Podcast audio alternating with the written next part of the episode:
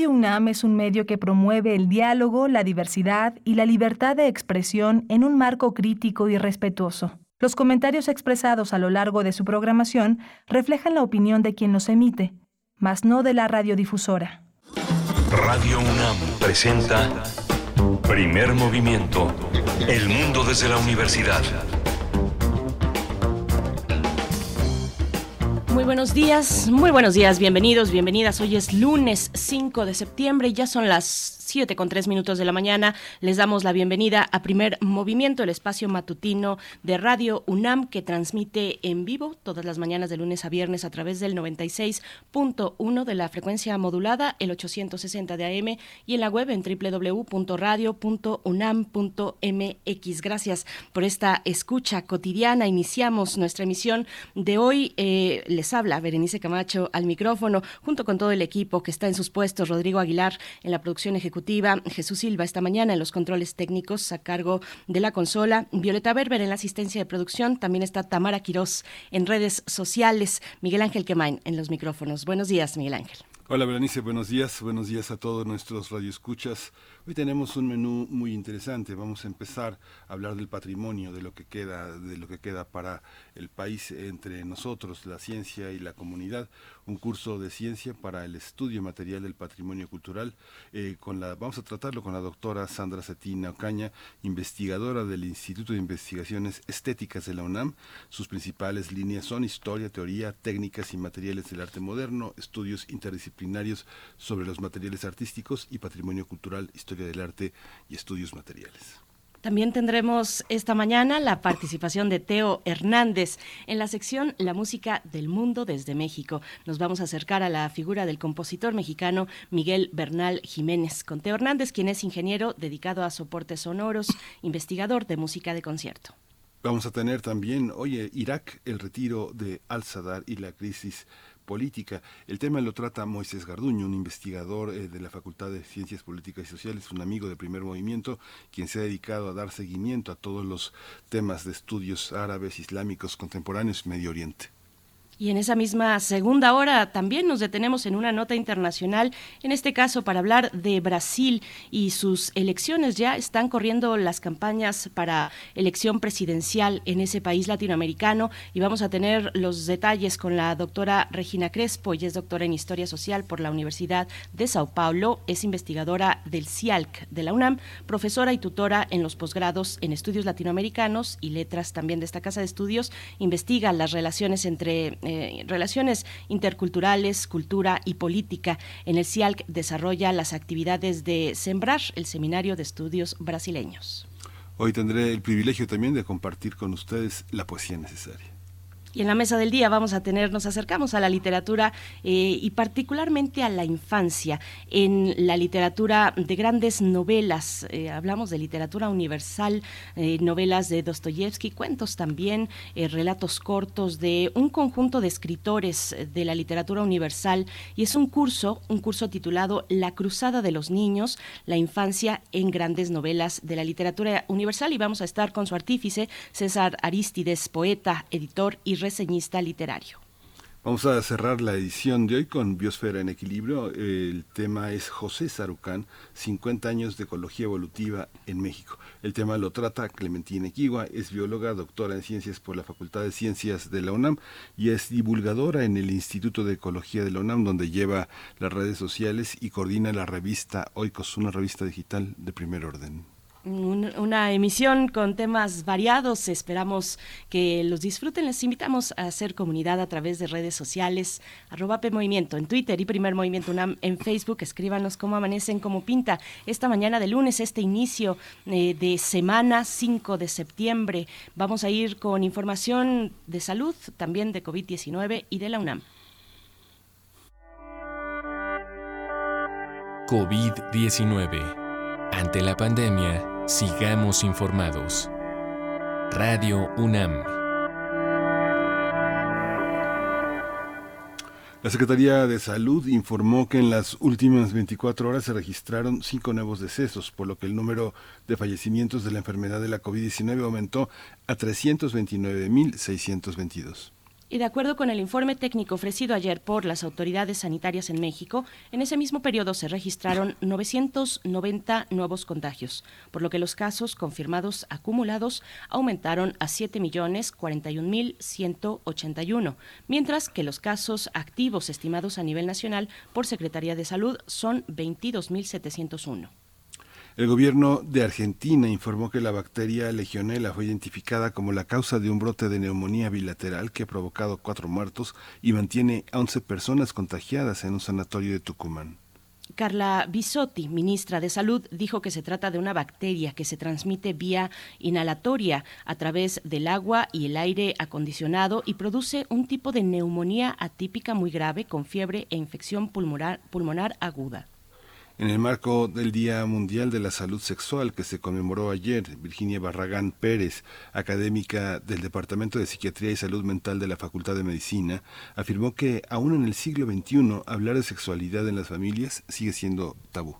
La especialista dijo que impartir educación sexual a cualquier edad, incluso a partir de etapas tempranas, es el camino para la prevención de problemas sociales como los embarazos en adolescentes, la violencia sexual y el acoso escolar y también sexual a través de redes sociales.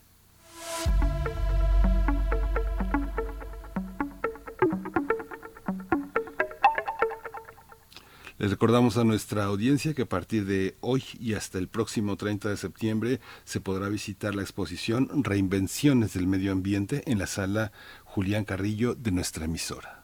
Se trata de una muestra fotográfica a partir de activaciones artísticas en los, en los cuerpos lacustres y en la zona chinampera de Xochimilco por jóvenes del bachillerato de la Escuela Nacional Preparatoria de la UNAM bajo la coordinación de la profesora Lisette Luna Gamboa. El horario de visita es de lunes a viernes de 11 de la mañana a 19 horas en Adolfo Prieto 133, Colonia del Valle. No se lo pierdan en la sala Julián Carrillo, aquí en Radio UNAM, un trabajo que realizan pues los jóvenes estudiantes de la preparatoria. Nos da mucho gusto eh, pues recibir, recibir este esfuerzo en nuestras instalaciones. Nosotros vamos a ir con música, vamos a ver, perdón, de qué trata la curaduría musical de esta mañana con Bruno Bartra. Curadores musicales de primer movimiento. Hola, ¿qué tal Berenice? ¿Qué tal Miguel Ángel? Espero que estén teniendo un muy buen inicio de semana eh, y bueno, desde luego un saludo a todo el, público, el auditorio de primer movimiento, que también estén teniendo un gran inicio de semana. Y pues bueno, la, la selección musical que les traigo hoy es, es un tanto ecléctica. ¿Por qué? Porque eh, lo que decidí hacer ahora fueron las joyas aleatorias, lo que quiere decir que apagué la luz, medio cerré los ojos y me acerqué a los libreros eh, donde está mi discoteca para sacar eh, de forma azarosa y de distintos puntos de, de ella cinco discos. Una vez que tuve los cinco discos, ya bueno, ya los escuché y elegí las, las piezas a seleccionar aquí. Entonces, bueno, es una, una selección bastante variada eh, que inicia con, eh, con el álbum debut de Lily Allen eh, que salió en 2006 y bueno decidí de ese álbum este, elegir la pieza Littlest Things que es la que bueno me, me, latió más para este momento el álbum por cierto se llama All Right Still pero bueno el caso es que eh, como que muestra ese pop inglés, ella es tremendamente popular en, en, el Reino Unido, quizás no tanto por acá, eh, pero bueno, es un pop que en contraste con el estadounidense o mexicano podría pensarse que, que, tiene, que su música tiene mayor profundidad, por decirlo así. En fin, siguiendo con la selección, el siguiente álbum que me salió fue de una banda que se llama Fulano de jazz eh, rock, jazz progresivo, eh, jazz fusión eh, chilena que inició en los 80, luego tuvo una segunda etapa. El caso es que me salió el álbum de 1993, El infierno de los payasos, y de ahí elegí la pieza basura que tiene esa cuestión muy yacera y de pronto unos contrastes eh, muy interesantes, ¿no? Luego me salió eh, un gran disco, el Ultra de Depeche Mode, ese, ese álbum que lanzaron en 1997 y que le entraba un poco a, la, a los sonidos electrónicos más noventeros. Era una gran evolución en la banda, manteniendo su estilo, un sonido algo oscurón, eh, pero bueno, de ahí elegí la, la pieza Home y en cierta forma siento esta selección como un, un tributo eh, algunas semanas después a Andy Fletcher, quien, quien murió este año en mayo, y, y bueno, porque también eh, lo conocí, lo entrevisté cuando vino eh, por ahí de 2003, 2004 a, a presentarse, bueno, con un proyecto que tenía de DJ y que además traía una banda que había producido, que era Client, bastante buena. En fin, recordándolo y en honor a él, pues también pues esa pieza de, del álbum Ultra de Depeche Mode. Después me salió eh, el álbum eh, The Beat Goes On de un dúo de dancehall de Jamaica que se llama Tanto Metro and Divonte. Eh, la pieza es de Story, Get It On. Y, bueno, el, el, el, grupo tiende a ser de un dancehall a veces muy cercano a lo que no, a nosotros nos suena el reggaetón elegí una pieza que se acerca mucho más al, al RB, al rhythm and blues de los 60s eh, y bueno, con ese toque de, de percusión electrónica muy, muy cercano al dancehall y demás, eh, pero bueno, me pareció una pieza bastante interesante. Y ya lo último que me salió fue un álbum llamado Cocan Volumen 1, eh, que hicieron eh, Supa Bass junto con Nano Bravo y el Sargento García, un dancehall underground de España, Francia, por decirlo así, contrasta con el sonido de, del anterior. Y aquí lo, lo que me interesó es que eh, el, el, disco que yo tengo, que salió en 2008, tiene ocho tracks, eh, mientras que el disco ahora en plataforma solo tiene cuatro tracks.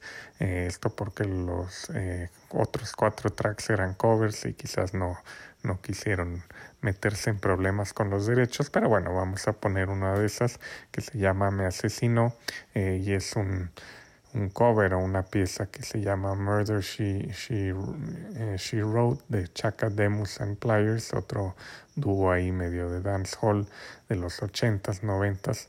Esa pieza, la original es del 93 y a lo que quisiera que prestaran atención es a la línea eh, del bajo, un tanto melódica que, que permea toda la, la pieza.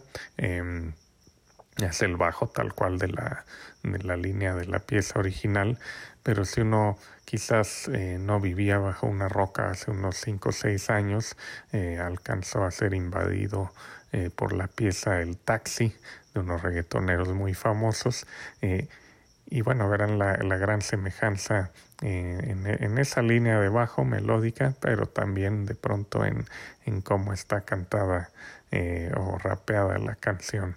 Eh, curioso que la del taxi no diera crédito a Chaka Dimus ni, ni a esta de Ococan, que en realidad era un cover, pero que es de 2008, ambas bastantes años, eh, digamos, precedentes a, a, la del taxi. En fin, espero que disfruten la selección, eh, les mando un abrazo y que tengan muy buena semana.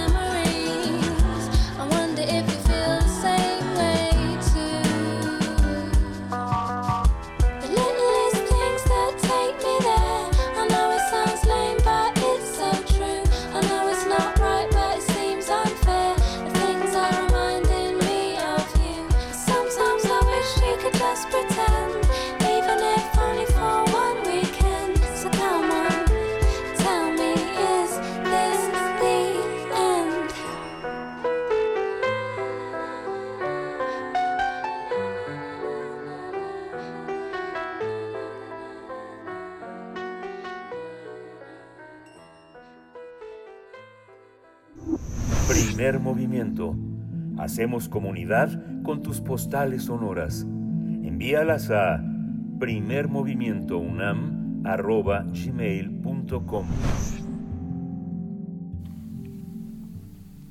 El curso Ciencia para el Estudio Material del Patrimonio Cultural del Instituto de Investigaciones Estéticas tiene como propósito presentar un panorama amplio e histórico de las técnicas y metodologías para estudiar un bien cultural. Es por ello que las sesiones estarán centradas en los estudios de espectroscopías nucleares, análisis con microscopías y microanálisis químicos, así como metodologías y casos de estudio. El público interesado va a poder reflexionar acerca del devenir de las ciencias del patrimonio en el país y disfrutar de una mesa redonda con especialistas. En este proyecto participa el equipo multidisciplinario del Laboratorio Nacional de Ciencias para la Investigación y Conservación del Patrimonio Cultural, que involucra a expertos de la UNAM en ciencias duras, es decir, física y química, así como de las humanidades, que involucra historia del arte, conservación y restauración. Una de las obras que se ha estudiado en el Laboratorio de Diagnóstico de Arte es el mural del pintor mexicano Fermín Revueltas, que se titula Alegoría de la Virgen de Guadalupe, que está localizado en el Museo de San Ildefonso, que está en el Centro Histórico de la Ciudad de México. El curso Ciencia para el Estudio Material del Patrimonio Cultural se llevará a cabo del 20, el 20 y 21 de septiembre a las 9 de la mañana y termina a las 14 horas. Se transmitirá por el canal de YouTube del Instituto de Investigaciones Estéticas y tendrá cupo limitado.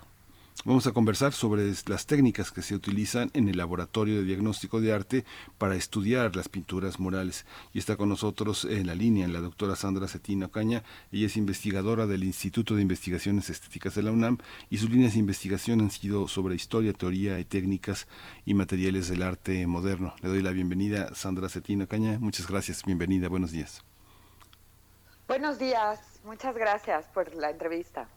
Al contrario, doctora, muchas gracias. Bienvenida a Primer Movimiento. Pues eh, cuéntenos, las ciencias y las humanidades también juegan un papel fundamental para entender, para permitir un horizonte de permanencia en el patrimonio cultural. ¿Qué persigue este curso? ¿Cómo, cómo está diseñado? ¿Cómo, ¿Cómo estuvo planeado y pensado? Bueno, este curso es una puerta de entrada para poder conocer en muy, manera muy general cuáles son los tipos de investigaciones que podemos hacer desde la historia del arte y la arqueología y lo que ya hemos llamado recientemente la arqueometría. Eh, primero se, se, va a hacer como un, una, sí, una introducción sobre la historia de, de la arqueometría en México y en el mundo y también vamos a dar un panorama de la ciencia de la conservación y la aportación de las mujeres a este campo, porque curiosamente hay muchas mujeres científicas e historiadoras del arte y conservadoras que han realizado grandes aportaciones al conocimiento material del, patrimonio cultural desde el siglo XIX hasta nuestros días. Eh, por otra parte, contaremos también con eh, varias contribuciones de expertos de el CEFATA de la UNAM, de el Centro de Investigación de el Patrimonio de Francia, el Centro de Investigación y Restauración de los Museos de Francia, el, que es el laboratorio del Louvre. El, el doctor Kilian Laclavetti nos va a presentar también eh, ciertas eh, nociones sobre la, aplicación de técnicas de imagenología macro XRF imagenología multiespectral. También tendremos, em, como dije antes, del Cefata, el doctor Eric Rivera, que nos va a mostrar una, cómo se aplican las técnicas de microscopía electrónica de barrido y de transmisión para el estudio del patrimonio cultural. Eh, José Luis Rubalcaba, eh, del Instituto de, del ANSIC, Instituto de Física, presentará las técnicas espectroscópicas portátiles para la caracterización síntoma de muestras. Y el siguiente día, el miércoles, vamos a tener a la doctora Esturao, que nos va a, presentar toda esta idea del, análisis microquímico de muestras patrimoniales por técnicas muy precisas de caracterización eh, química como la cromatografía de gases, la espectrometría de masas, eh, el micro FTIR y bueno, otros, otros, otras técnicas, la resonancia magnética nuclear. También tendremos estudios de patrimonio eh, artístico metálico y también nos van a presentar ya casos, ¿no? estudios de caso como el análisis de la, de la tallera de David Alfaro Siqueiros, y, también el, análisis que se ha hecho sobre la pintura virreinal en México, que será presentado por la doctora Elsa Arroyo del Instituto de Investigaciones Estéticas. Doctora, hay una, es un, digamos, es un programa es sumamente especializado. ¿Cómo se vincula con el estado de la, de la restauración y cuál es el panorama que encuentran en, en el conjunto de los estados? Tenemos pocas escuelas de restauración. Tenemos pocas escuelas, pero son muy buenas. este, y, en, el, en la UNAM tenemos un laboratorio nacional, ¿no? Este laboratorio que desarrolla nuevas metodologías para analizar el patrimonio y también para tener nuevos materiales para la restauración. Entonces, bueno, eh, sí es, digamos que poco, para la cantidad de patrimonio que tenemos en la nación y para la complejidad de los problemas, porque pues son materiales distintos, ¿no? O sea, hay, hay materiales locales que se usaron o tenemos artistas justo como David Alfaro Siqueiros que innovaron utilizando, por ejemplo, polímeros sintéticos para pintar murales al exterior o digamos que se pusieron retos muy altos en el siglo XX mexicano también. Y pues sí necesitamos aplicar de manera muy puntual las ciencias y hacer este tipo de investigaciones interdisciplinarias, donde tenemos por una parte una investigación fuerte en historia del arte, pero también acompañada ¿no? de eh, pues las técnicas de punta que tenemos en análisis científico para poder conocer puntualmente y caracterizar todos los materiales del patrimonio, pero y también eh, entender históricamente ¿no? cómo han sido restaurados, cómo cómo, cuáles eran las intenciones de los artistas, qué tipo y por qué usaron cierto tipo de materiales, ¿no? Doctora, pues qué, interesante. Este, como hemos dicho, este curso va a tener lugar el día 20 y 21 de septiembre de 9 a 14 horas. Eh, pues cuéntenos cuáles son tal vez las obras a través de las que pues, se, va, se va a guiar, eh, que van a retomar en este curso, un poco para orientar también a la audiencia no especializada, que si le surge el interés, pues se pueda acercar a la transmisión que tendrán en el canal de YouTube del instituto. Cuéntenos un poco de esa parte.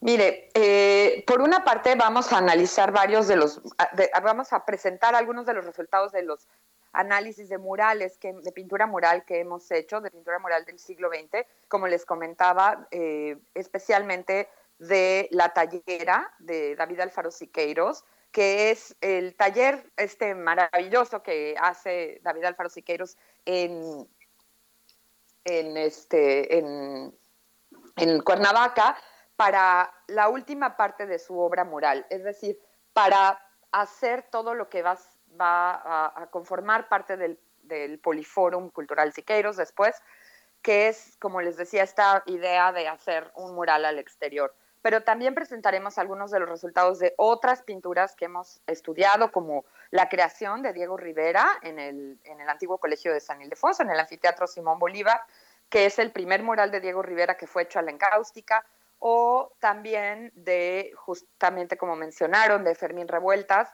que es un estudio que recientemente hemos, hemos hecho, y también de otro tipo de patrimonio artístico de la época virreinal. Hemos analizado, eh, mis colegas son, tenemos a Elsa Arroyo, que es una experta en pintura de, sobre tabla del siglo XVI, las primeras pinturas que se realizan en México después de la colonia ya para decorar los interiores de catedrales, iglesias y demás, ¿no? ¿Cuáles son, ¿Cuáles son los alcances que, tienen? Digamos que hay una parte en la que la UNAM, con la ciencia que posee y los investigadores de, de la altura que tenemos, ¿cómo, ¿cómo convive con toda esta visión y, y, presupuestalmente del patrimonio, en esta cuestión del patrimonio histórico y el patrimonio artístico? Digamos que ahí la, la UNAM se topa fuerte con toda la normatividad que tiene el INA y que tiene el Instituto Nacional de Bellas Artes. ¿Cómo conviven con esta parte?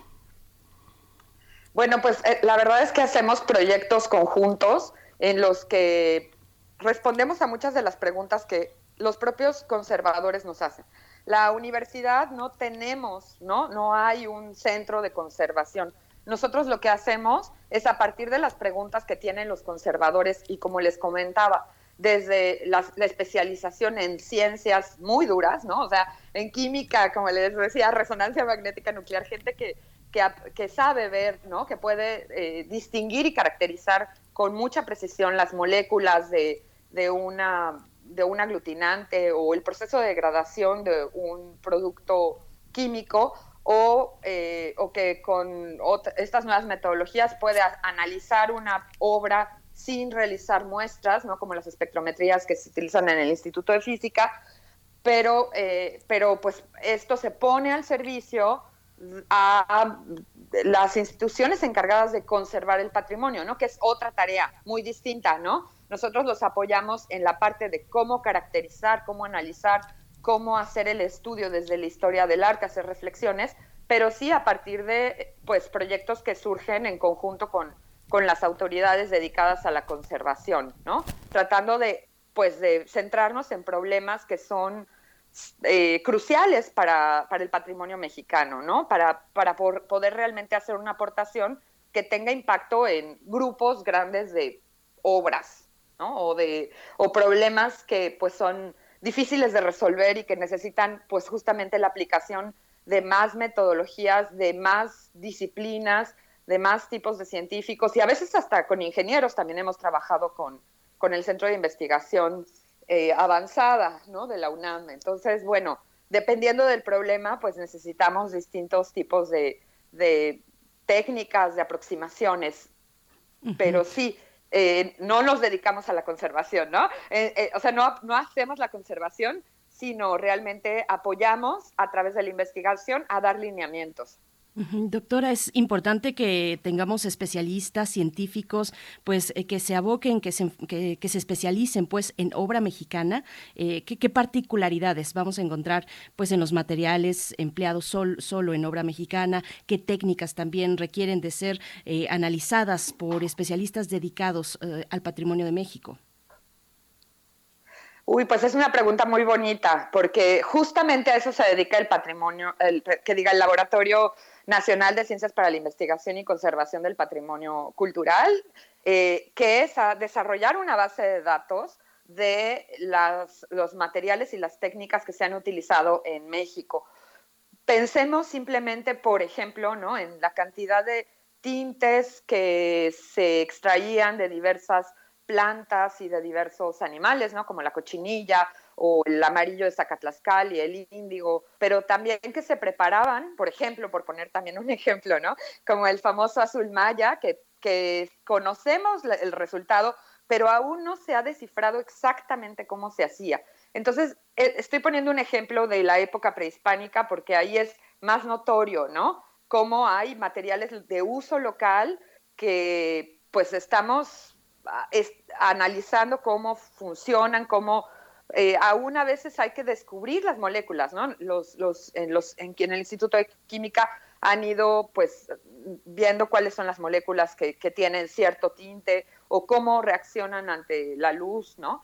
Eh, y por el otro lado tenemos, por ejemplo, por poner otro ejemplo, ¿no? El siglo XX mexicano, donde, como les decía, estos artistas empezaron a hacer murales en, los, en la década de 1920 y tuvieron que aprender a, volver, a moler pigmentos, a, hacer la encáustica, hacer el fresco, a pues enfrentarse a, a la cocina de la pintura a la cual no estaban acostumbrados porque pues durante el siglo XIX se habían creado todos los óleos de tubo y un pintor tradicionalmente hacia 1900 pues iba a la tienda y compraba todos sus materiales, ya no molía sus pigmentos, no tenía no, estas nociones. Entonces hay una enorme eh, variedad de técnicas, no sé, el doctor Atl crea los Atl Colors, la petroresina, la, no, o sea, crean nuevos. Hay una cosa que se llama el fresco al óleo de José Segura. O sea, tenemos gran cantidad de innovación durante el siglo XX en, el tema de los materiales. O sea, no solo toda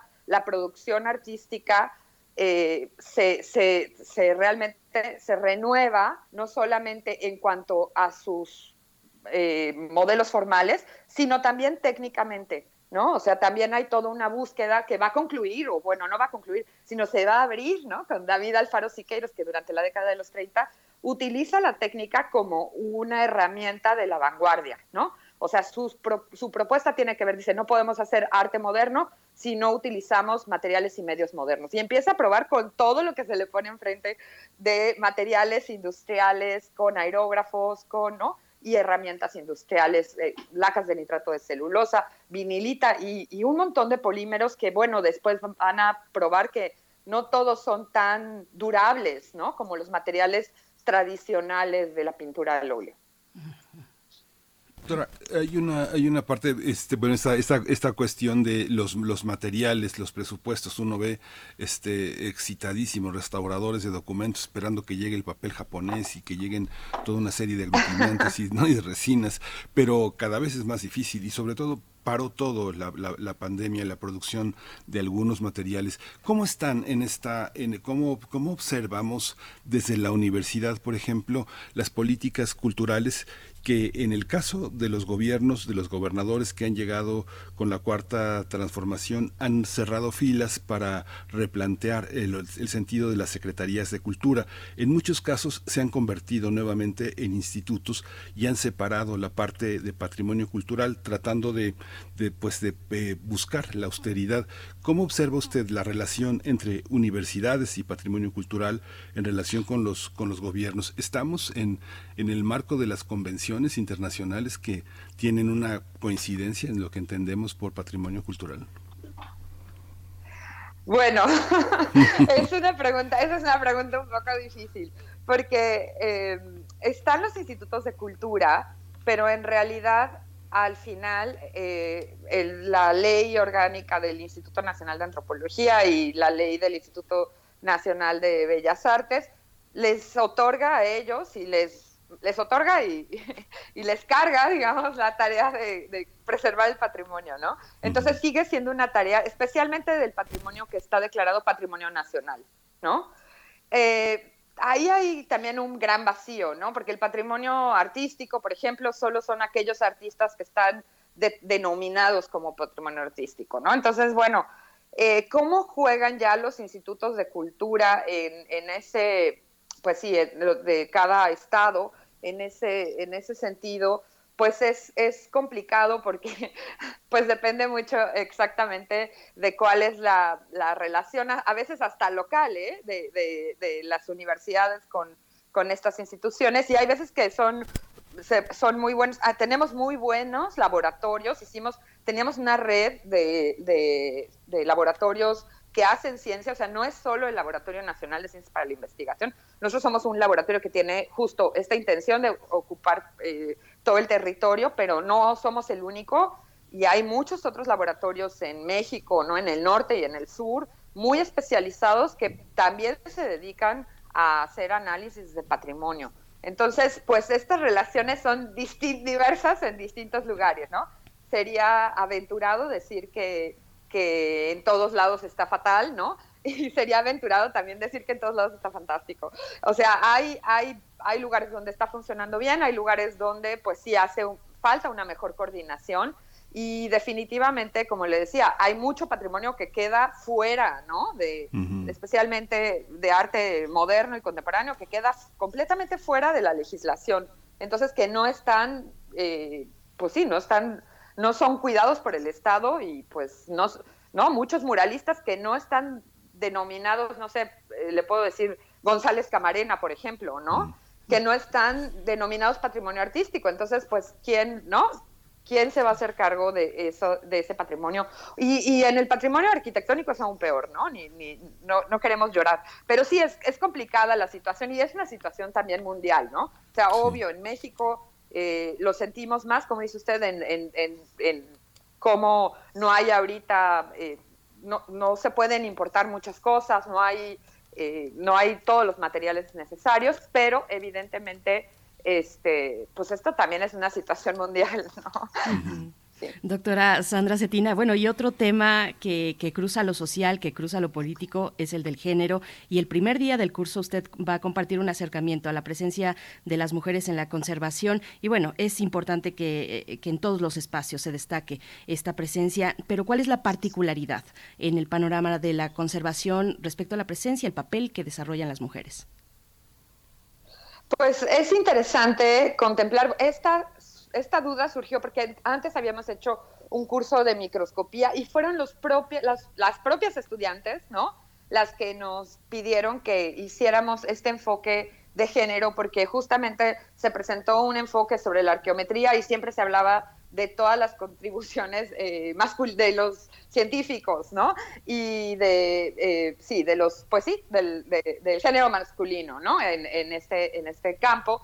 Y la verdad es que, como les decía, desde el siglo XIX tenemos a investigadoras muy importantes como Mary Maria Merrifield, ¿no? Estoy hablando de Inglaterra, pero que, pues, era una mujer interesantísima. O sea, hay, de verdad, tenemos varias mujeres muy interesantes que eh, detonaron el campo. Mary Maria Merrifield, por ejemplo, hizo todo el estudio de documentos y tratadística antigua, desde Chenino Chenini, manuscritos del medioevo, de cómo se hacían los códices, eh, toda, toda una investigación sobre la técnica del fresco en los tratados italianos, porque bueno, había, había también un interés por la conservación, se había quemado eh, la casa del Parlamento en, Inglaterra y bueno, querían hacer esto, volver a reconstruir los frescos que tenían. Entonces querían conocer cómo, como les decía, se había perdido la tradición del fresco dentro de las academias y entonces ellos empiezan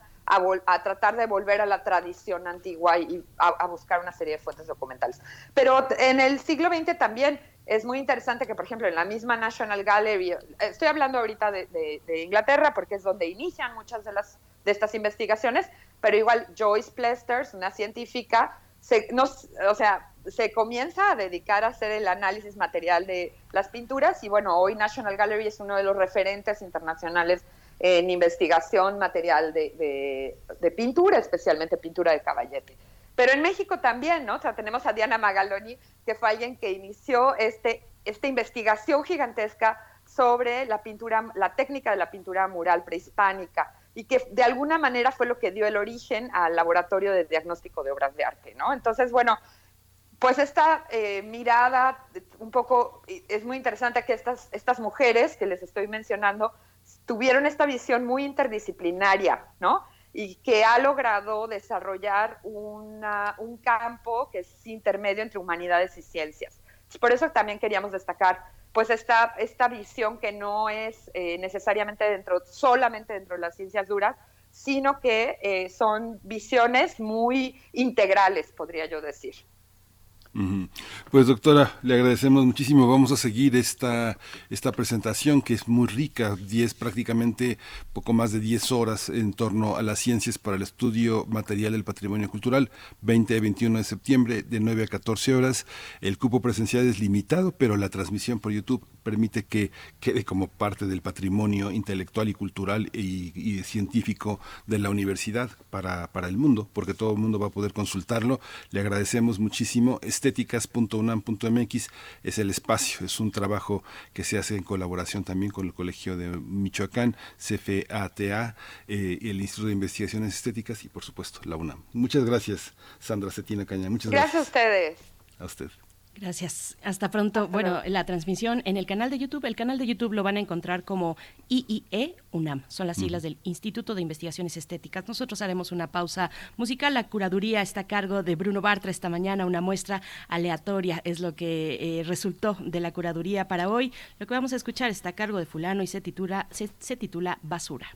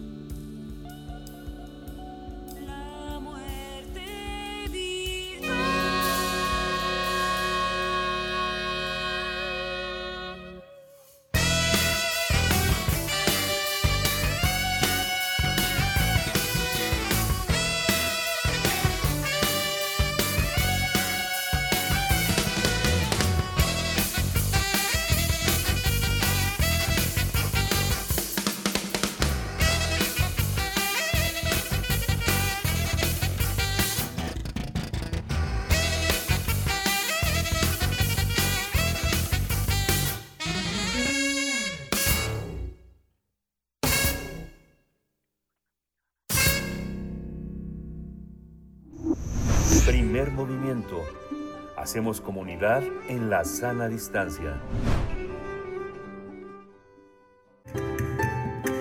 La música del mundo desde México. Los lunes en primer movimiento siempre hay aquí un espacio para destacar la música que se crea en México, la composición mexicana, sus compositores y mucho más a través de la propuesta de Teo Hernández, ingeniero dedicado a soportes sonoros, investigador de música de concierto que hoy nos hablará de, del compositor mexicano Miguel Bernal Jiménez. Querido Teo Hernández, bienvenido como cada lunes a este espacio que es tuyo. Berenice Miguel Ángel, encantado todo el equipo de primer movimiento.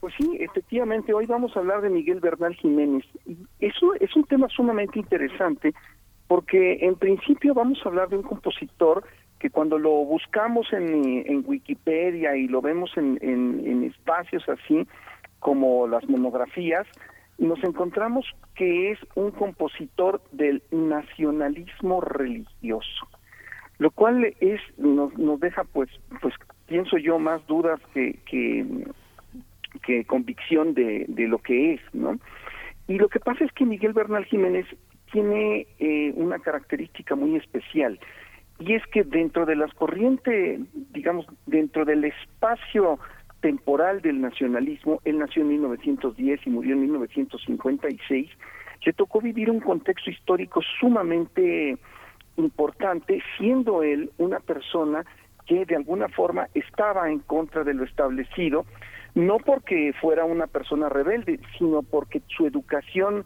religiosa, profundamente religiosa, lo llevó a hacer una música que, repito, lo, lo pusieron, eh, lo, lo, de, lo hace que lo denomine como nacionalismo religioso o nacionalismo sacro.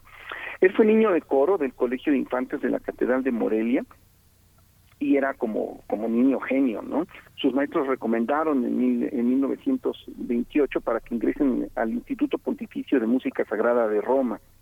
Entonces él estudia en Roma de 1928 a 1933. Los estudios de, de en Roma obviamente son más dirigidos hacia las cosas sagradas. Entonces él sale como doctor en canto gregoriano, maestro de composición sacra y además organista. Hay que pensar que los organistas en aquella época no solamente, eh, digamos, su función no solamente era tocar música en órgano, sino acompañar el servicio religioso. Entonces sus capacidades como improvisadores eh, y como acompañantes en algunos casos del canto gregoriano para dar algunos pies y algunas armonías, eh, eran muy, muy elevadas, o sea, no era nada más eh, un, un, vamos a decir, un instrumentista, sino además era un improvisador.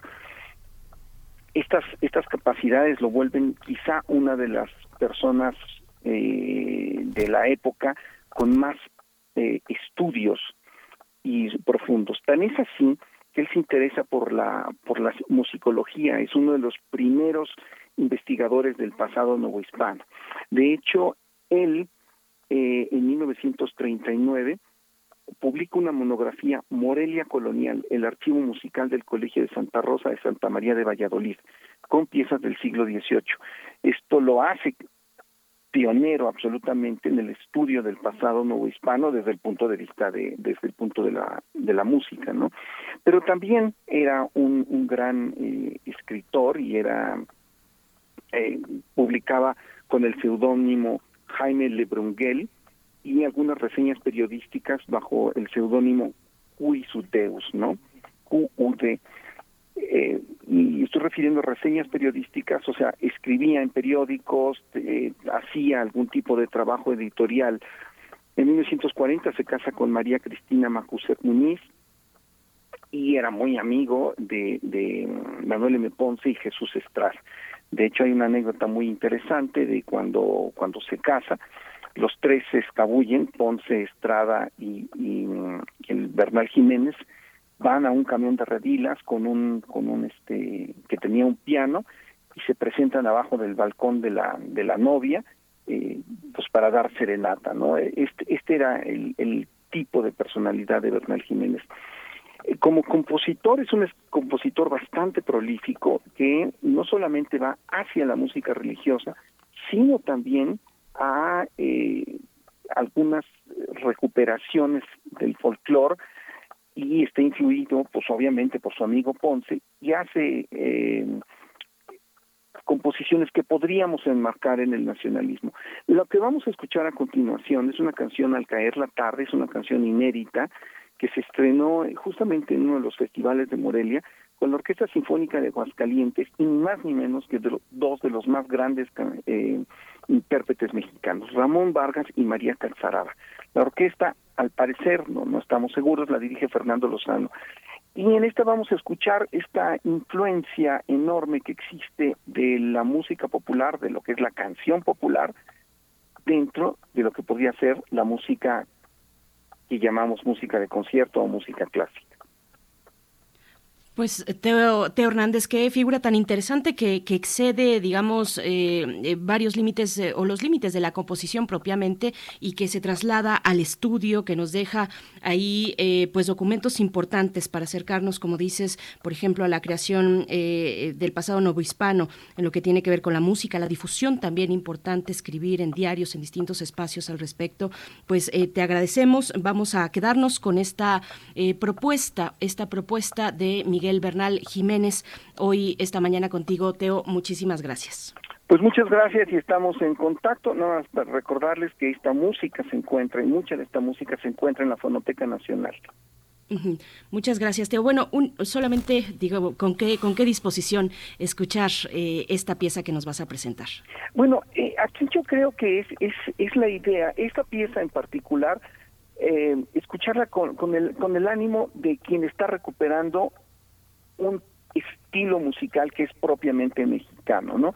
Es una faceta de Bernal Jiménez que en términos generales es poco conocida y bueno, la factura de la pieza es absolutamente impecable y los y los solistas son una verdadera gloria nacional e internacional y lo digo con toda sinceridad.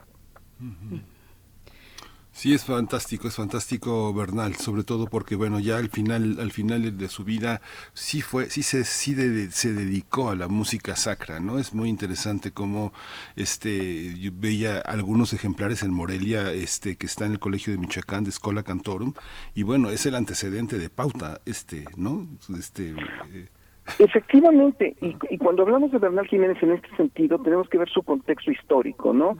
En 1900, eh, a finales de la década de los 20, es, la guerra cristera, y él la vive estando, estando en, en Roma, entonces a él le llegan las noticias de un conflicto religioso, él estudiando eh, como seglar, o sea, él no iba a ser sacerdote, pero con una convicción religiosa profundísima, estudiando música religiosa, ve los conflictos cristeros, ve el final de los conflictos cristeros, y entonces esto, esto lo, lo, lo pone, digamos, en un, en un conflicto, eh, no tanto con él mismo, sino más bien con, la, con, el, con el entorno. O sea, una persona que es profundamente religiosa, que estudia en Roma y que regresa a un, a un país que tiene una, una disposición gubernamental abiertamente en contra de la Iglesia. Y con el gremio, eh, Teo, ¿qué, decir de, ello, de su propio gremio, tal vez de compositores que eh, pues acompañaban de alguna u otra manera el fervor revolucionario? ¿Cómo lo ves? Sí, por supuesto. O sea, es, es, es una época de, enormes contrastes. Eh, y, y, no solamente y no solamente en le toca vivir en México le toca vivirlos incluso en Italia, el ascenso del fascismo y una serie de problemas que tiene este Mussolini con los estados papales. Entonces él, a pesar de ser una persona que no es una persona que está imbuida en la, en la cuestión política, bueno, pues le toca de primerísima mano y le toca en, en algo que, que es su propio arte y su labor eh, compositiva.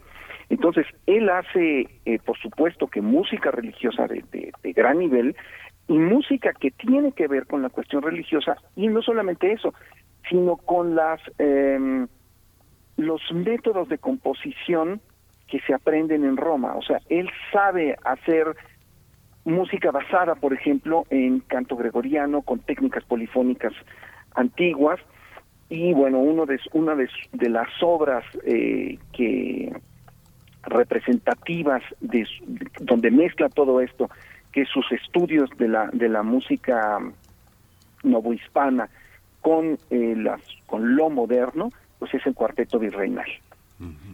Pues te agradecemos, Teo Hernández. Ya te habíamos despedido hace un momento, pero bueno, es que nos dejas muchos, mucho material para, para escuchar, para, para proponernos eh, y ponernos en la escucha de esta pieza inédita que nos compartes esta mañana de Miguel Bernal Jiménez. Gracias, Teo. Pues gracias a ustedes y un saludo a todas las personas que escuchan Primer Movimiento. Gracias, Teo. Vamos a escuchar.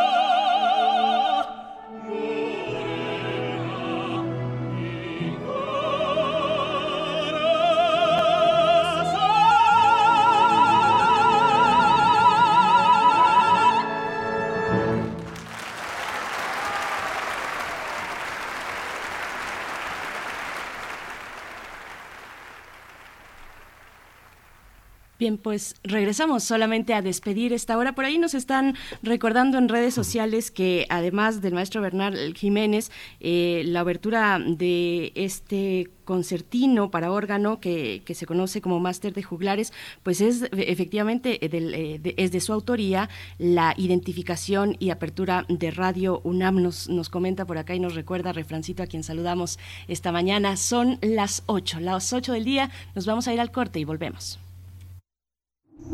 Primer movimiento. Hacemos comunidad con tus postales sonoras. Envíalas a primermovimientounam.gmail.com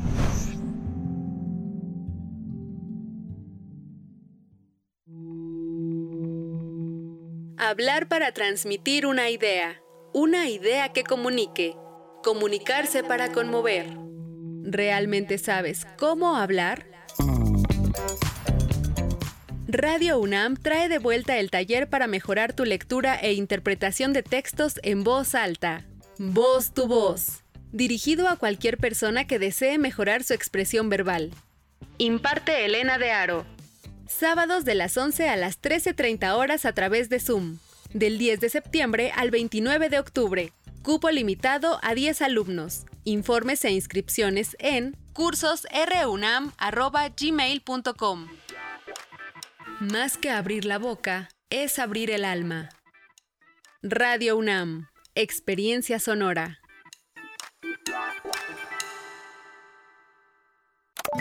Hola. Hola, Julie. Hermana, te voy a hacer una pregunta. ¿Por qué es valioso que tengas tu INE aunque vivas en los Estados Unidos? Por ti, por mi familia porque amo México. El INE es una identificación, es mi voz. Además me permite votar. Si tienes familiares o amigos que vivan en el extranjero, diles que tramiten su INE. Es gratis. Mi INE es valioso porque es mi voz en México. Habla Andrés Manuel López Obrador. No somos iguales. Durante los gobiernos neoliberales no se atendió a la gente humilde. Ahora se atiende a todos, pero se le da preferencia a los pobres y a los indígenas, como lo estamos haciendo con los pueblos yaquis, restituyéndoles sus aguas y sus tierras. Hechos, no palabras. Cuarto informe. Gobierno de México. Hipócrates 2.0 Mantenerse informado es parte importante de la vida. La información nos da la oportunidad de tomar las mejores decisiones, principalmente para la salud. Soy Mauricio Rodríguez, conductor de Hipócrates 2.0, donde cada semana llevamos para ti los mejores contenidos y especialistas en materia de salud. Escúchanos. Hipócrates 2.0, martes a las 18 horas, por Radio UNAM. Experiencia sonora. Primer movimiento. Hacemos comunidad en la sana distancia. Hola, buenos días. Ya regresamos aquí en la segunda hora de primer movimiento. Estamos en Adolfo Prieto 133 en la colonia del Valle, pero también en Morelia, Michoacán, allá donde nació Miguel Bernal Jiménez, a quien Guillermo T. Hernández le dedicó la semblanza de este día. Estamos conectados con la radio Nicolaita de lunes a viernes de 8 a 9 de la mañana. Esta segunda hora está dedicada a esa forma de hacer comunidad y de hacer eh, sincronía y sintonía con la radio universitaria. Está Rodrigo Aguilar en la producción ejecutiva, Violeta Berber en asistencia de producción y mi compañera Berenice Camacho al frente del micrófono. Buenos días, Berenice.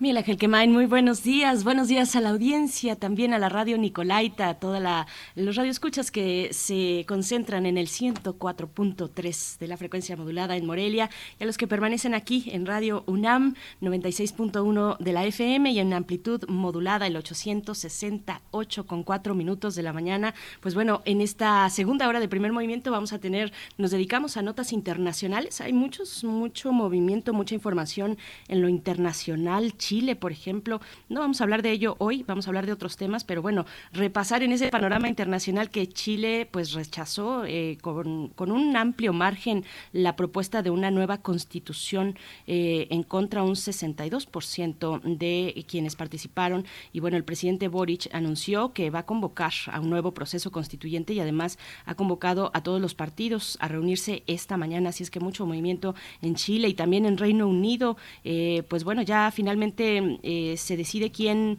quién eh, va a sustituir a Boris Johnson. Eh, ya se ha anunciado que será una mujer como primera ministra. Se trata de Liz Truss, vencedora en las primarias del Partido Conservador pues que eh, hasta el momento venía ocupando el cargo de ministra de Exteriores. Muchos elementos ahí en lo internacional y nosotros tendremos aquí una lectura sobre lo que ocurre en Irak. Desde bueno la semana pasada, una semana eh, también muy complicada eh, ante el retiro del clérigo chií Mustafa al-Sadr y la crisis política que se ha generado en ese en ese país, en Irak, mucha tensión se ha vivido por parte de los, eh, los seguidores de este clérigo, al-Sadr. Eh, ellos pues eh, realizaron protestas fuertes, importantes.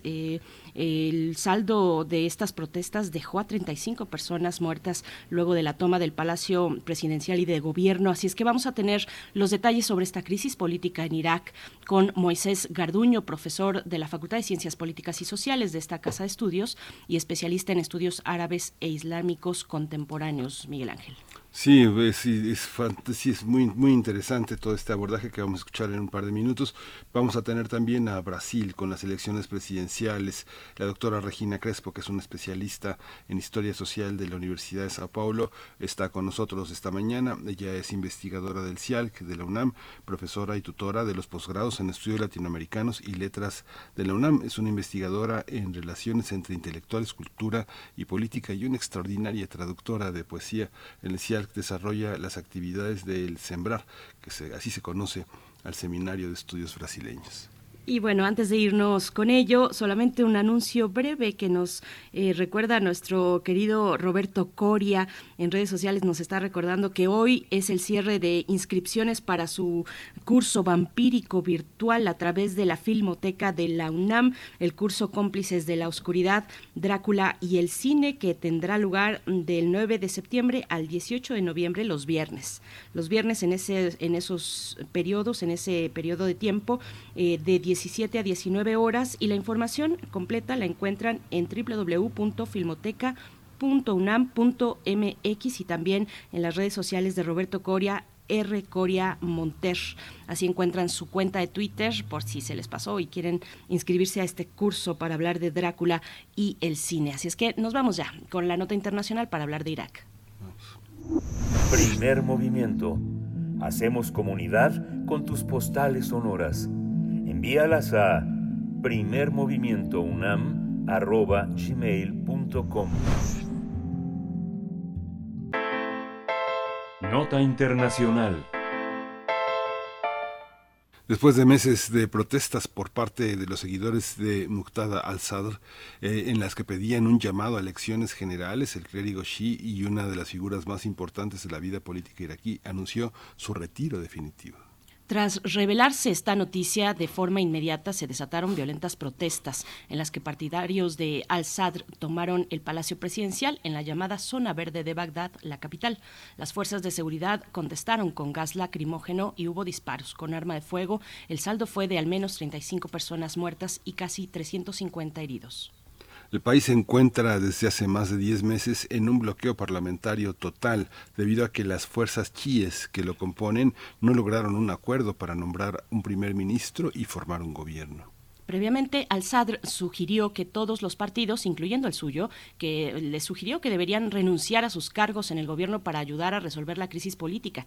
Además, pidió a quienes fueron parte del proceso político desde la invasión del país liderada por Estados Unidos en 2003 que no participen más.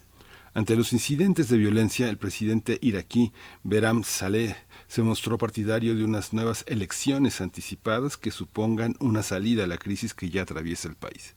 Pues vamos a tener una charla esta mañana sobre la situación política en Irak, los recientes disturbios registrados en su capital, Bagdad, tras la dimisión del líder chií eh, Moqtada al-Sadr. Y con este propósito nos acompaña Moisés Garduño, profesor de la Facultad de Ciencias Políticas y Sociales de la UNAM, especialista en estudios árabes e islámicos contemporáneos. Querido Moisés Garduño, bienvenido como siempre a este espacio, a Primer Movimiento. ¿Cómo estás? Berenice, Miguel Ángel, muy buenos días y un saludo afectuoso a nuestro auditorio. Esto es muy bien, muchísimas gracias. Muchas gracias, Moisés. ¿Cómo, cómo entender este, esta renuncia definitiva? ¿Cómo, ¿Qué papel juega? Tiene unas raíces profundas. Este, esta figura, eh, Muqtada al-Sadr, es una de las raíces poderosas, ¿no? Sí, bueno, eh, todo te viene, ¿no? De, después del derrocamiento de Saddam Hussein, un poco de contexto para entender el papel que llegó a desempeñar Muqtada al-Sadr fue el vacío de poder que dejó el partido Bajo. Cuando se derroca Saddam Hussein, hay una especie de vacío de poder en donde hay que pensar qué papel va a desempeñar eh, aquel militar o aquella fuerza especial o agente de inteligencia que pues estaba siempre al lado de Saddam Hussein, ¿no? esas fuerzas armadas, digamos, especiales de Saddam Hussein se diseminan por todo Irak y se vuelve un problema porque gran parte de esas fuerzas militares regulares pues se comienzan a combinar con algunas fuerzas de Al Qaeda en Irak, se comienzan a formar milicias que tarde o temprano devendrán en algunos movimientos islamistas fuertes, entre ellos el Estado Islámico, el famoso Estado Islámico, que alcanzó una fuerza muy grande en la frontera entre Irak y Siria, pues por ahí del año 2014, aunque fue todo un proceso, fue todo un proceso del 2004 al 2014 que duró 10 años toda esta fusión. Aquí es cuando entra el papel de, digamos, eh, balance, de equilibrio por parte de Irán, apoyando a este clérigo, ¿no? a Saber, que había forjado una popularidad muy grande por haber ayudado a mitigar estas fuerzas eh, islamistas y también por tener un discurso anti-estadounidense, ¿no? anti-injerencista. Entonces, él se mostraba como una especie de héroe nacional, pero hay que decirlo, él tenía un apoyo muy grande de, Irán al principio de la gran resistencia. Cuando por fin se pueden llegar a tener este, elecciones eh, parlamentarias, ¿no? hay por ahí una especie también como de eh, con una constitución nueva, hay una este una especie de autonomía para la zona kurda en el norte, ¿no? En, Irak, con el famoso gobierno regional del Kurdistán, y hay una, una nueva Corte Suprema de Justicia, ¿no? Que favorece este, pretensiones, ¿no? De pues, llegar a equilibrar una serie de poderes en donde sí, efectivamente, Muqtada Saber sale muy bien este, posicionado, prácticamente en 15 de las 18 provincias en las que se divide el país, para las gobernaciones en las que se divide el país. Y esto le da un poder muy fuerte. Eh, sin embargo, es evidente que esto a los ojos del gobierno, digamos, formal de Irak, es el, gobierno también tutelado por Estados Unidos, eh, financiado por Estados Unidos, gente como Nur al-Maliki, gente como Talabani, que estuvieron desde un principio gobernando y gracias a este vacío de poder que comentaban en un principio, no están de acuerdo con ese poder que tiene Muqtada Saber, sobre todo en dinámica popular. Entonces, eh, es mucho poder lo que tiene Muqtada Saber en algún, en algún momento, pero la situación entre prácticamente 2005, 2008, 2014 empieza a generar muchísimos problemas económicos, este, aunque Muqtada Saber siempre ha presentado su movimiento como como un movimiento popular, ¿no? Que supuestamente está este, en contra del sistema, en contra de Estados Unidos, en contra, ¿no? En algún momento rompe con Irak, con Irán también, ¿no? Entonces, se quiere hacer como una especie de actor independiente, pero pues hay que decirlo que todo esto se genera en medio de una crisis económica, que va a dar pie, por cierto, a una gran revolución popular que se conoce como la Revolución Tishrin en el año 2020, en donde los manifestantes tienen eslóganes que dicen fuera Estados Unidos, fuera Irán, fuera Muqtada Saber, queremos un Irak libre. Eso, ese, ese movimiento lo que hace es hace temblar a las élites políticas y bueno, en ese sentido Muqtada Saber se organiza ¿no? en el marco de una organización chií, ya sin el apoyo total de Irán, Irán empieza a apoyar a otros sectores de corte chiita, entre ellos el ejército del Mahdi o algunos otros como las fuerzas de Hezbollah en Irak, que ese es otro de los principales actores políticos con los que empieza a luchar directamente con Muqtada Saber, generando una especie de guerra civil en medio de esta crisis económica que comentamos. Entonces, evidentemente todo esto termina oxidando las instituciones, desestimando la, los mecanismos populares de elección, eh, hay crisis también por parte del presidente que no no tiene este digamos la capacidad para crear un, eh, equilibrio político el primer ministro renuncia este y, esa es la situación en la que tenemos nosotros hoy en día en Irak ¿no? un este Muqtada Sader digamos a punto de renunciar ¿no? a, su supuestamente no a su papel político lo cual pues deja una serie de personas pues eh, que vivían de la del populismo, de mostrar a saber que una entrada de dinero y esto es lo que realmente está, digamos, afectando la, la política y la economía de Irak, ¿no? Si él renuncia, se van a dejar de dar recursos económicos importantes para mantener una base social, generando mayor crisis económica, ¿no? Ese es más o menos el contexto, este, Miguel Ángel, de lo que implica esta, este, este anuncio por parte de los trabajadores. Moisés Garduño, pues muy complejo, muy amplio también. Eh, me detengo en este, en, hacia este último tema. Eh, hablas de otros, bueno, hablas de los otros sectores de corte chiita. Eh, ¿cuál es cuál es la situación de conflicto entre estas facciones chiís que están, pues que están en este punto específico ante la retira, bueno, el, retiro de, de, este líder al-Sadr? ¿Cuál es la situación de tensión, de conflicto y cómo se ha venido agudizando? Bueno, las tensiones son muchísimos grupos chiitas. Eh, voy a mencionar, por ejemplo, dos. Una es la organización de Badr, que es este, una, una de las principales ahora sí apoyadas por Irán desde prácticamente 2018.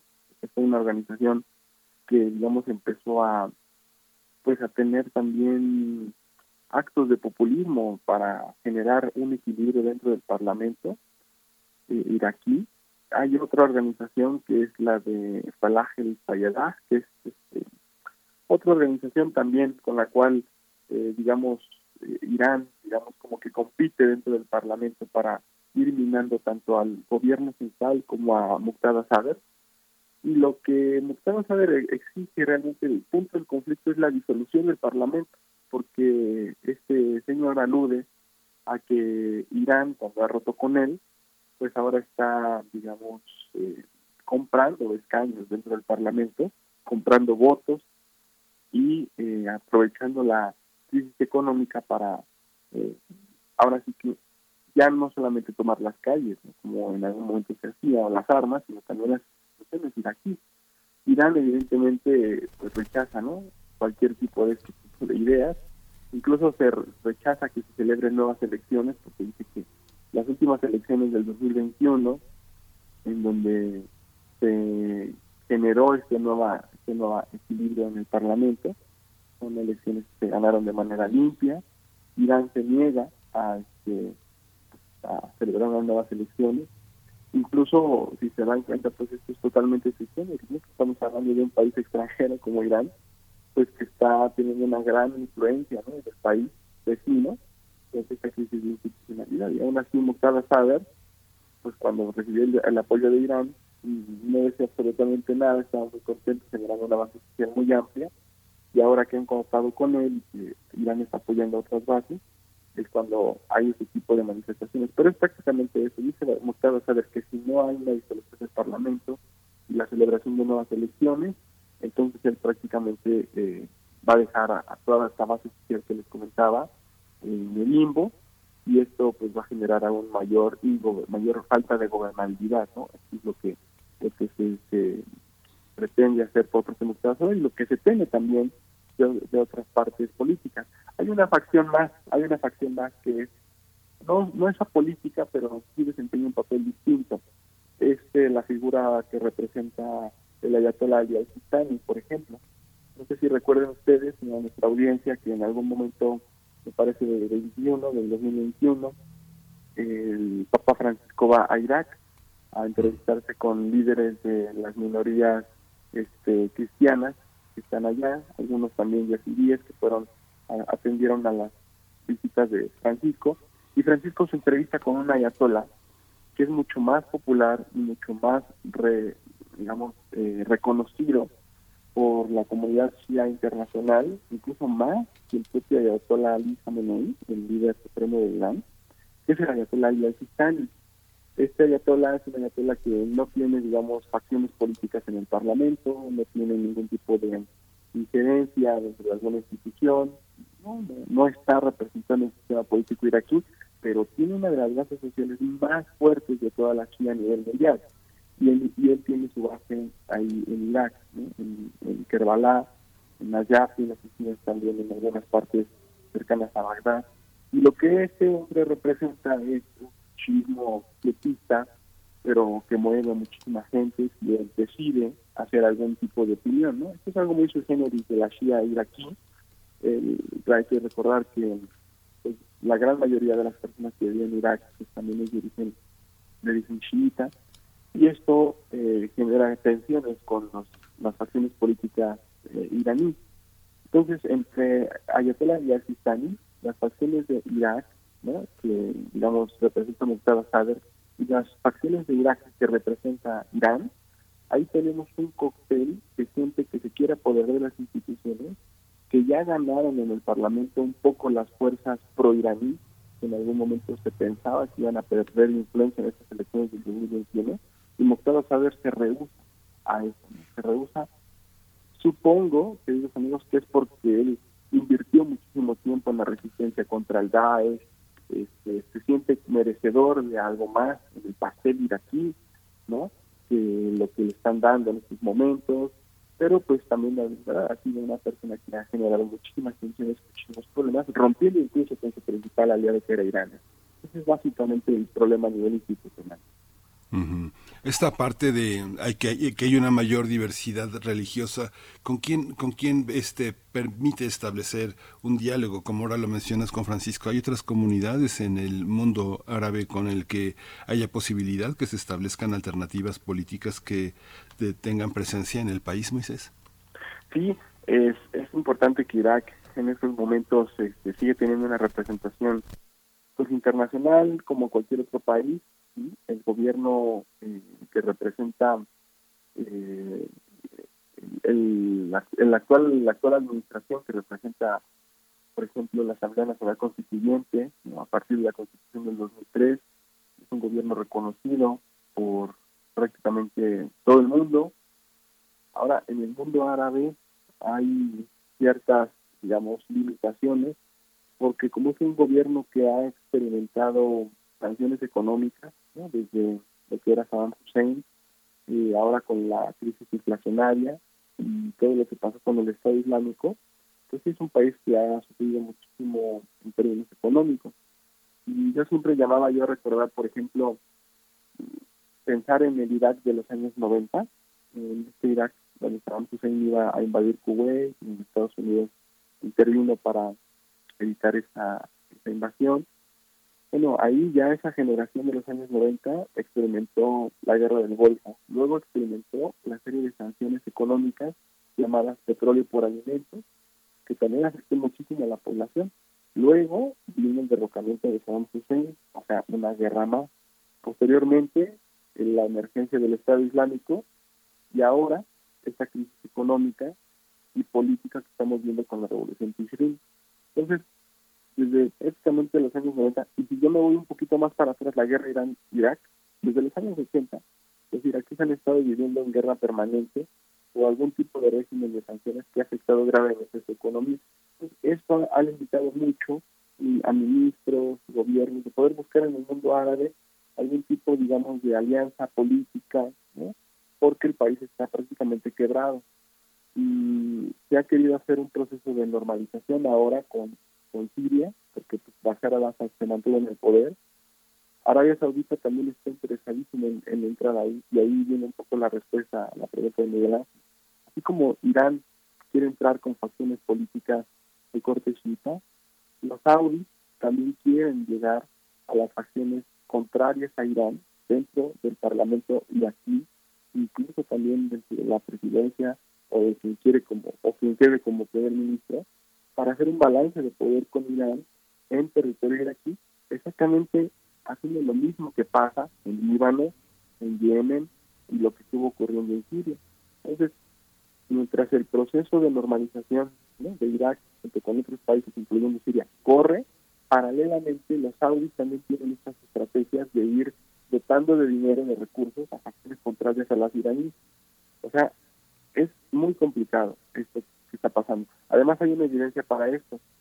El grupo de Hezbollah en Irak, que es patrocinado por Irán, se ve como principal responsable de los ataques de hace un año a la refinería de Saudi Aramco. No sé si ustedes nuestra audiencia se recuerde esto. Fue un ataque con drones que Arabia Saudita en un principio pues había responsabilidad, responsabilizado a los Houthis, pero con el tiempo se supo que pues los Houthis no tenían ese tipo de capacidad para golpear de manera estratégica esas instalaciones y se llegó a saber que eran los Qatar Hezbollah, ¿no? Hezbollah de de, de, Irak, perdón. En ese sentido, bueno, pero que es una rama de, del Hezbollah de Líbano, ¿no? Los Qatar Hezbollah. Y eh, en ese sentido, pues los saudíes están muy interesados en salvaguardar su seguridad a partir de tener gente dentro de Irak que pueda mantener a flote ese tipo de balance de poder. Ellos tienen una eh, una comunicación muy importante, tenido desde el primer ministro Nur al-Maliki, estaba liderando una especie de coalición de derechos desde marzo de 2010, y ahora lo tienen con Bajar Salih, ¿no? que es el actual presidente y toda la, la maquinaria electoral que él representa, y están haciendo exactamente las mismas estrategias que los iraníes. Entonces, esto pues termina de romper ¿no? Este, a, un país que pues, en realidad nunca ha, como en el caso de Afganistán, nunca ha experimentado un éxito de los mecanismos institucionales impuestos desde afuera. Y esto pues ha generado este, muchísimos problemas, ¿no? Entonces, más que diálogo, yo diría una injerencia por parte de los enemigos de Irán, tal como el caso de Saudi, de Arabia Saudita. Eh, Moisés Garduño, ¿y, quién, bueno, qué movimientos destacar al interior del gobierno iraquí? ¿Quién podría encauzar a un diálogo, pues a un diálogo nacional, un diálogo entre, entre, entre las fuerzas que están en esta disputa? ¿Qué figuras destacar? ¿Cómo se ve ese panorama? Eh, bueno, aquí parece ser que hay como una especie de callejón sin salida, ¿no? Ninguno de los bandos que hemos mencionado, acá ni las, ni las brigadas de Badr, ni Moqtada Sadr, ni los Auris, ni el gobierno nacional, eh, ninguno está desempeñando un papel de líder o de, digamos, facilitador. Más bien ellos están engarzados en sus propias posiciones y todavía no se logra ver a un actor tercero que pueda mediar entre todas las fuerzas. Como mencionamos, Irán y Arabia Saudita pues, están encolados en alguno de los dos bandos. El propio Ali al-Sistani, el ayatollah que mencioné, podría ser una de las salidas importantes a llamar a la unidad nacional. Y eso eso, eso sí tendría un impacto importante. Yo yo veo a la, a la ayatollah Ali al-Sistani como una persona que pudiera, digamos, conjuntar una serie de fuerzas para la unidad. Pero insisto, como él no tiene un papel directo en, la política, es como una es como un líder moral, él podría decirlos, ya va, párense de pelear y vamos a generar una nueva salida, pero como no hay mecanismos institucionales, eso sería prácticamente nada más a nivel táctico, no a nivel institucional. Entonces, este yo creo que hay otros países también a nivel internacional eh, por ejemplo, el propio Estados Unidos, ¿no? Que hacen llamamientos ¿no? a dictadores al diálogo. Pero creo que acudir de nuevo a las urnas, o sea, celebrar las nuevas elecciones, supone la posibilidad de que de que las instituciones no están funcionando. Y, se dan cuenta en espacios anteriores, hemos estudiado exactamente este mismo fenómeno en Afganistán, en Israel, donde ya llevan cinco elecciones en menos de cinco años, o sea, en menos, bueno, que estoy diciendo, en menos de un año, año y medio, cinco procesos electorales que no cuajan en primer, ¿no? Este, un gobierno y eh, lo que está pasando es que hay una deslegitimidad, una eh, oxidación de los mecanismos electorales en ciertos países que han, digamos, tenido intervenciones militares en el caso de Afganistán e Irak y en el caso de una militarización de la vida pública como el caso de Israel. Entonces, siempre que hay cuestiones militares, este, siempre que hay una especie de inversión en las Fuerzas Armadas o atención en instituciones lideradas por las Fuerzas Armadas, el ámbito democrático termina colapsando.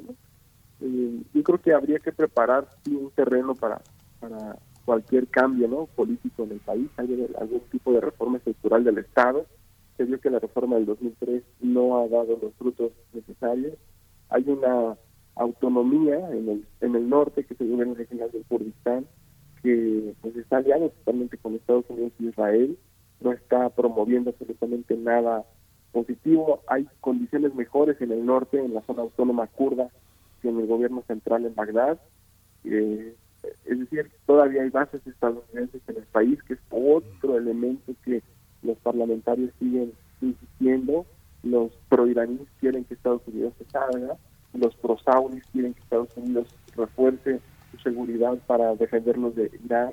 Entonces es una serie de cosas donde incluso los países que pudieran generar una especie de facilitación o diálogo tienen intereses también ahí.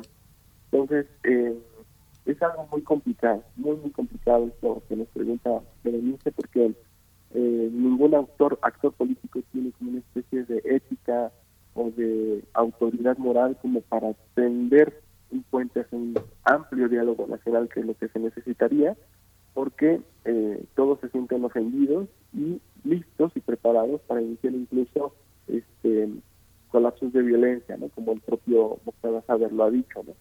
Los digamos, manifestantes a favor de Mostaza Saber se sentaron en el Parlamento, hicieron como una ocupación del Parlamento con banderas, dinero y armas también, lo cual es muy peligroso, sobre todo para la gente común. Que ese es el gran problema que a, mí me tiene muy preocupado, ¿no? que en medio de todo esto la economía se colapsa y los jóvenes que salieron a las calles, digamos, se ven interrumpidos en sus protestas sociales y bueno, la inflación pues no tiene clemencia, ¿no? Países como Sudán, Líbano y Irak, está terrible la situación económica. Entonces es muy complicado buscar un actor. Más que mostrar a este, el Ayatollah al Sistani, no hay, yo creo, en estos momentos alguien con lo suficiente, digamos, autoridad para hacer este diálogo. Pues ya nos acercamos al final. Berenice, tienes una pregunta sí. más. Solamente eh, detenerme un poco en, esto que mencionabas y que, y que bueno hemos visto en las noticias eh, Moisés Garduño sobre eh, pues la, la, comunicación que tiene el gobierno central con los Estados Unidos, el gobierno de, de, de, Irak con los Estados Unidos. ¿Cómo, ¿Cómo lo ves? ¿No resulta contraproducente que Estados Unidos se pronuncie? Ha llamado al pues a que se realice un diálogo nacional y bueno esto en medio de, precisamente de de ánimos contrarios a la intervención de los Estados Unidos. Eh, un comentario al respecto que puede resultar de, pues, de esta cercanía con los Estados Unidos. Sí, en el gobierno central, desde, desde, el gobierno provisional del Carimí, esto desde 2021, ha tenido su principal bastión Estados Unidos, pero es que el gobierno de Estados Unidos, desde lo que fue la intervención militar hasta hoy en día en diferentes gobiernos, la verdad es que no han tenido yo creo que lo que acabamos de mencionar es que menos autoridad moral tiene para llamar a este diálogo. Incluso si lo quiere hacer Biden para ganar algún tipo de vistas o de su popularidad para noviembre, yo creo que saldría contraproducente porque gran parte de la situación donde se encuentra Irak en estos momentos justo tiene que ver con el papel que desempeña Estados Unidos. Desde no solamente la intervención y el interrogamiento de Saddam Hussein, sino incluso desde antes, desde, desde cómo, digamos, manipuló en algún momento su alianza con Saddam Hussein para golpear a Irán en los 80, luego la crisis del Golfo que ya mencionamos, y las sanciones económicas. Eso es lo que terminó de empobrecer a un país que tenía las mejores universidades del Medio Oriente, era potencia regional, principal exportador de petróleo a nivel mundial, este, creo que tenía las terceras reservas más importantes después de Arabia Saudita y de Irán, este, un país con un potencial agrícola insuperable en todo el medio ambiente, ¿no? Recordemos que ahí confluyen las vertientes del Tigris y el Éufrates en una zona agrícola importantísima, ¿no? Heredero de una cultura terriblemente grande, ¿no? Desde los abásidas con la Casa de la Sabiduría y si nos vamos desde antes, desde Mesopotamia, es un país lo suficientemente fuerte como para ser el líder de toda la región, con todos los recursos históricos y naturales pues, que tiene.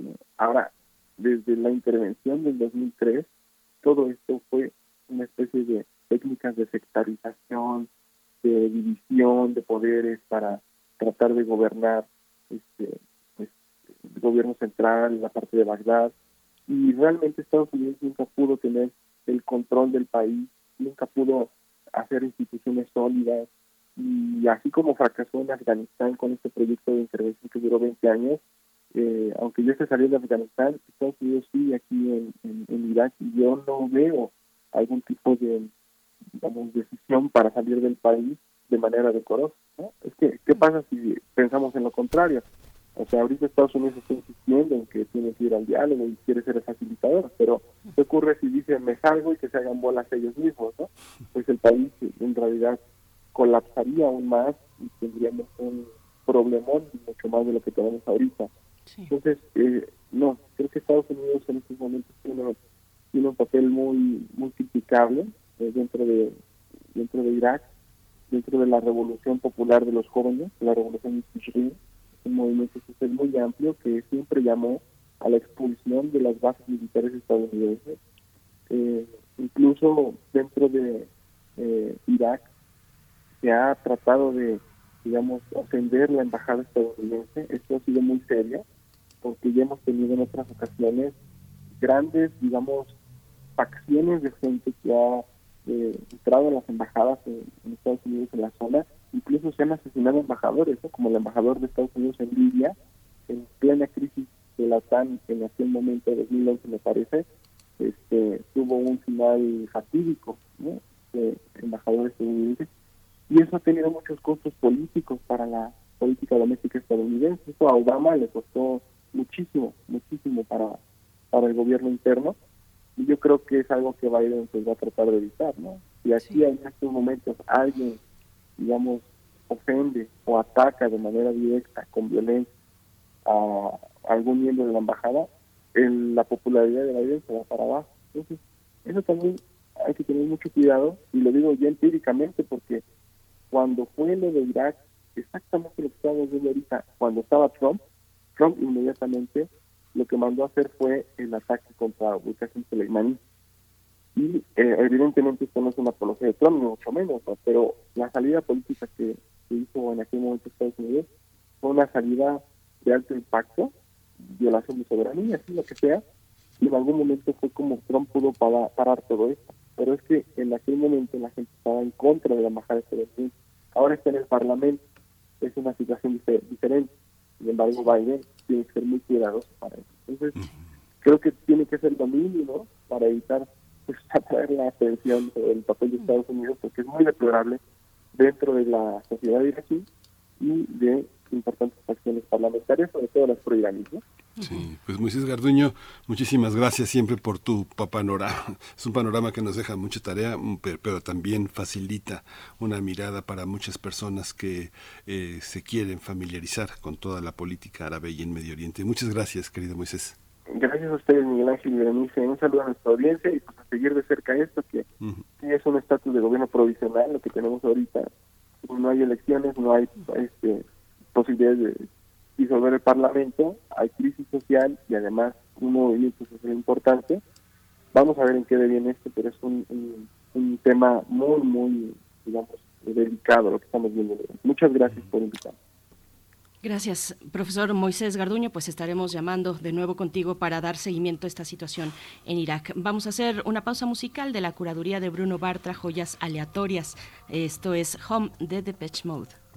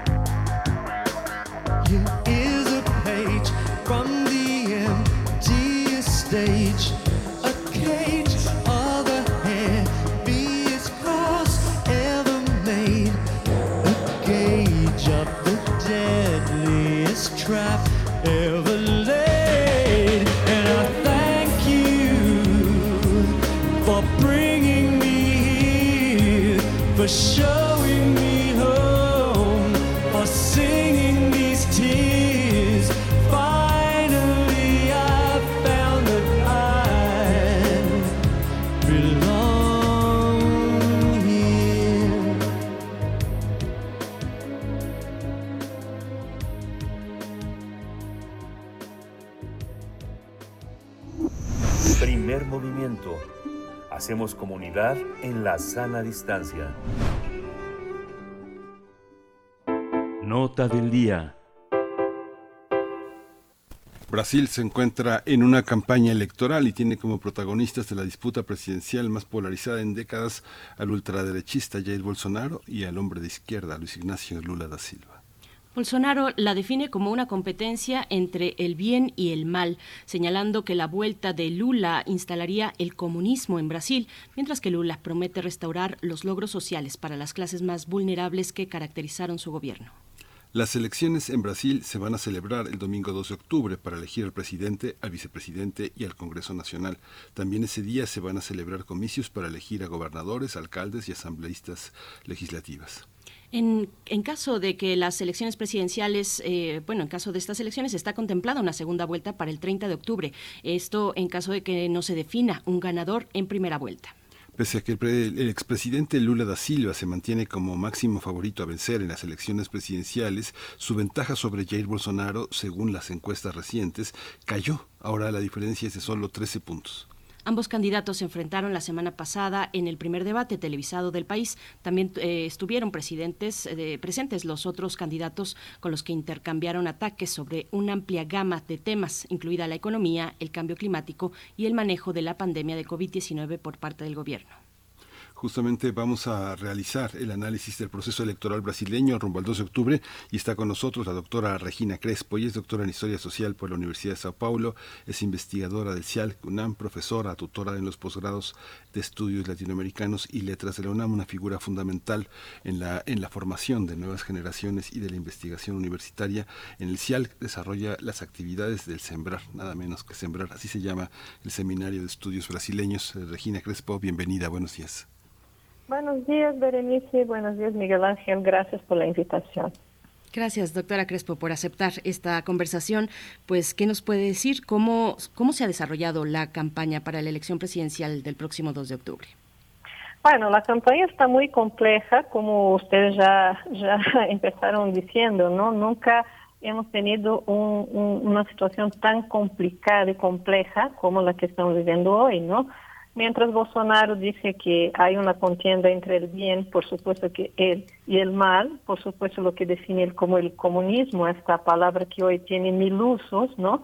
Uh, sí, estamos frente a una situación en que se está jugando el futuro de la democracia en Brasil y creo que no es no es poco lo que estamos viviendo, ¿no? Uh -huh. Regina, hay una hay un aspecto en el que eh, ganó Bolsonaro en las, en las, en, las, elecciones pasadas, ganó de una manera en la que fue acumulando toda una serie de jugadas eh, sucias en, en, en, el marco electoral. Pero, ¿qué deja, ¿qué deja Bolsonaro si hay tantos brasileños que están a favor de él? ¿Quiénes son esos brasileños y qué estados configuran el, el, el, el patrimonio de Bolsonaro? ¿Qué estados en Brasil? Uh, mira, este es una pregunta súper importante, ¿no? Uh, Bueno, Bolsonaro mantiene, por lo que las encuestas no, nos indican, una especie de fidelidad, ¿no? Hasta de, en términos de secta, en cierta forma, de, 30, de 25 a 30% del electorado a, su favor. La cuestión uh, en Brasil es compleja en el sentido de que uh, el voto allá es obligatorio, ¿sí? Pero hay maneras de no votar uh, justificando en la justicia electoral y entonces con eso ha crecido el abstencionismo de una manera increíble increíble, ¿no? La cantidad de votos nulos y blancos por una parte, la, la llamada, este, el, llamado voto de protesta, junto con la gente que simplemente no va a votar y justifica, es una incógnita en los días de hoy. No se sabe quién va o no va a votar, ¿no? Por el descrédito a la, hacia la política como herramienta legítima de transformación social y también por la idea de que este, tanto Bolsonaro como Lula son este, opuestos radicales, uno hacia la derecha y otro hacia la izquierda, lo que en realidad para nada es correcto, ¿no? Y quisiera solo hacer un paréntesis aquí para decir que no se puede comparar sin hacer ningún tipo de proselitismo lo que significa Lula y lo que representa Bolsonaro en el escenario político brasileño, ¿no? Bolsonaro defiende la tortura, defiende la dictadura, negó la pandemia, ejecutó una política desastrosa con saldo de 650 mil muertos, tiene una política de devastación de la Amazonia, es enemigo de los indígenas, cortó y ha cortado en conluyo, vaya, la palabra es fuerte, pero creo que es importante, con este, la Cámara de Diputados, el presupuesto de la educación y la salud por este, razones clientelares, nega la ciencia, no respeta a las mujeres, desprecia los libros, o sea, es increíble lo que estamos viviendo en términos de un casi genocidio de la población negra en Brasil, mientras Lula en su este, trayectoria ha sido de veras un republicano con respecto a las instituciones, a la prensa, a la división de poderes y ha implementado, ¿no? implementó, mejor diciendo, políticas públicas de inclusión social, o sea, no se puede este, creer que se trata de opuestos, este, los dos candidatos, uno a la izquierda y otro hacia la derecha, no, para nada. Pero aún así, con una campaña que ha sido este, mantenida durante todos estos años, ¿sí? en términos de una estructura de noticias falsas, de utilización de palabras clave con un fuerte sentido ideológico como este, la libertad, la patria, la salud, ¿sí? Este, Bolsonaro ha todavía logrado esta cantidad significativa de apoyadores pero tampoco uh, podemos decir que son todos ahí que están este, obnubilados por la presencia de un gran líder o, o, cosas por el estilo. Sí hay un poco de ese mesianismo, por supuesto, pero hay sectores que sí han sido muy favorecidos por Bolsonaro en la política y en la economía nacional con su este, política económica absolutamente neoliberal, apoyada en una agenda conservadora en términos sociales y políticos. O sea, la, la, la cuestión es muy compleja y mucha gente incluso dice que Bolsonaro puede salir, pero el Bolsonaro bolsonarismo está ahí para quedarse en Brasil porque ha también abierto toda una uh, una estructura de este de gentes de derecha que ahora no tienen vergüenza de decir a lo que vinieron, ¿no?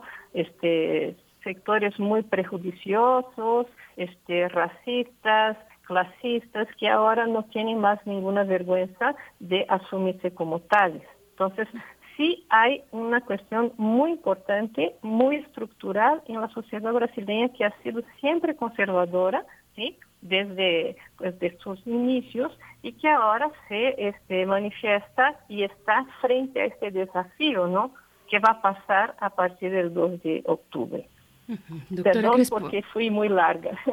No, no, al contrario, eh, y, le, y, le, pregunto sobre, sobre el ambiente de violencia, ¿de qué, ¿de qué tipo de violencia hablamos? ¿Dónde se expresa esa violencia? En los discursos, por supuesto, en los debates entre candidatos, sí, pero, pero ¿cómo está el ambiente en las calles? ¿Cómo responde la sociedad a esa violencia? ¿De dónde viene? ¿Quiénes eh, la promueven principalmente? ¿Y qué efecto está cobrando esta, esta expresión violenta en el contexto electoral? Este, esta estructura de odio y de, de, división de la sociedad no es algo este, solo de Brasil, lo estamos viendo en todos lados. El intenso asesinato de, de Cristina Kirchner, curiosamente, quizás por un brasileño, ¿no? Este, nos dice mucho de esta atmósfera que es mundial, pero que tiene sus bemoles en América Latina, ¿no? Pero uh, el país se divide en términos regionales, ¿no? Este, uh, en términos de que hay algunas regiones que sí son más pro Bolsonaro que otras, ¿no? El sur de Brasil, por ejemplo, es bolsonarista, ¿sí? Eh, la región centro-oeste donde está el agronegocio también, pero eh, en términos electorales su, su presencia es menos importante que otras regiones, mientras nordeste, por ejemplo, es casi es hegemónicamente pro Lula, principalmente por las eh, políticas eh, económicas de inclusión que Lula eh, logró hacer y que el Dilma continuó en esta región. El sudeste es más complejo porque es el principal colegio electoral y todavía no hay una definición clara, aunque Lula sigue este, venciendo, ¿no? Ahora bien, la violencia perpasa todas las regiones a partir de elementos como principalmente este, la posibilidad que dio uh, Bolsonaro de compra de armas. Tener un arma hoy es legal, ¿sí? Y si uno piensa, bueno, es una cuestión de derechas o izquierdas, no lo sé, pero significativamente, ¿quién apoya más las este, acciones violentas son los grupos de derecha y extrema derecha que hoy en día salen armados a las calles. O sea, es una reproducción de situaciones que se viven en Estados Unidos. Este es el modelo que parece ser el que Bolsonaro quiere defender. Hace dos días tuvo una reunión con mujeres y les dijo, si sale usted por la calle y la tratan de este, violar, si tuviera usted un arma, se podría defender. O sea, eso es una política pública, para nada que, que, lo es, ¿no? O sea, la mujer va a salir, las mujeres van a salir armadas a la calle para defenderse ellas propias de los bandidos y de los violadores, porque no hay política pública este, de, de control de la violencia, de respeto a las diferencias, de apoyo a las mujeres. No, cada quien con su arma y ahí nos vemos, ¿no? Prácticamente es lo que se está diciendo. Y eso se refleja justamente en las calles, en la intolerancia, en las discusiones. Hubo un asesinato, todo el mundo lo vio, en el mundo todo, de este, un petista que estaba en una fiesta particular festejando su cumpleaños 50 por un bolsonarista que supo que el tema de la fiesta era el PT. O sea, este grado de intolerancia tiende desafortunadamente a incrementarse a partir de estos días, principalmente porque el 7 de septiembre ahora uh, se conmemora la fecha nacional y el bicentenario de la independencia. Y hay toda una estructura, ¿sí? a principio incluso con tenor golpista, ¿sí? asolada por los bolsonaristas y de cierta manera por el mismo gobierno para ir a las calles en contra de las instituciones en contra del Supremo Tribunal Federal y en favor de la, este, eventualmente de un golpe militar. Está grave el asunto. Y esta parte de eh, Lula da Silva, eh, el patrimonio que tiene eh, de votantes ha crecido con toda la imprudencia y la monstruosidad de, Bolsonaro, o, es el viejo, este, los viejos votantes de Lula da Silva quienes están ahí. ¿cómo, ¿Cómo está conformado con todo esto que ha pasado y que le ha dado a Lula da Silva una presencia entre muchos votantes que desconocían su trascendencia como líder? Mira, ahí está el voto de los viejos lulistas, de los viejos petistas de la vieja izquierda, sí, pero eso no justificaría, no explicaría los este, actuales 45% de preferencia uh, del electorado por Lula, ¿no? Si fueran todos los viejos petistas, creo que la, las, las cuentas no, no iban a cuadrar. Sí hay un interés, por ejemplo, de los jóvenes hacia el cambio, aunque hay también en ese sector ¿no? de los jóvenes un crecimiento de la, de la agenda conservadora, principalmente a partir de la actuación de las llamadas iglesias pentecostales, los evangélicos, que son muy fuertes en el sentido de hecho de tratar de este, barrar lo que para ellos es la amenaza del comunismo, principalmente en la agenda de costumbres, ¿no? Pero Uh, en términos generales, sí, todavía hay mucha, mucha inconformidad con la política económica de ese gobierno que tiene más de 10% de tasa de desempleo y 20% de subempleo, que es algo impactante, aunque tuvimos una pandemia, aún con la crisis internacional, pues no se justifica.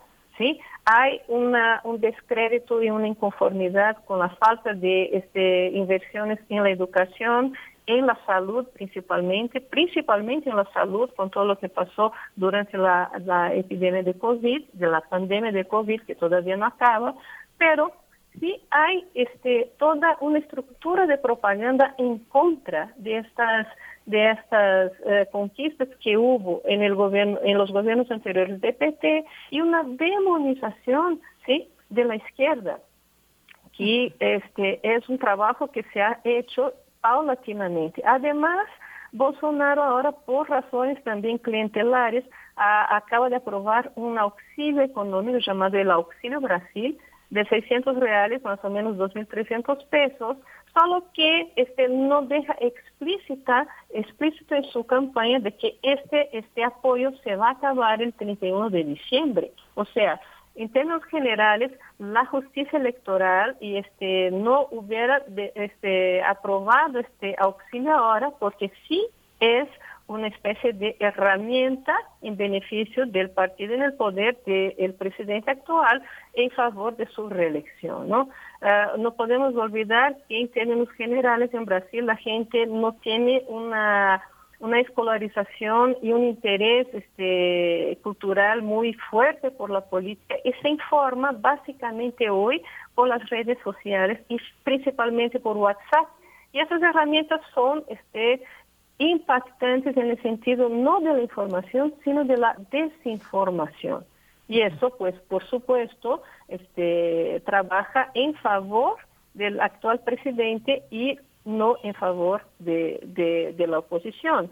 Los debates, por ejemplo, son importantes, pero los debates no ganan votos hoy en día, son más una cuestión de este ejercicio republicano que este de campaña. La campaña se da en las calles, y ahora también en las redes. ¿sí? Las redes, este, todo el presupuesto que se ha utilizado a partir del gobierno para alimentar estas redes, pues es complicado de competir si no se tiene el mismo acceso económico.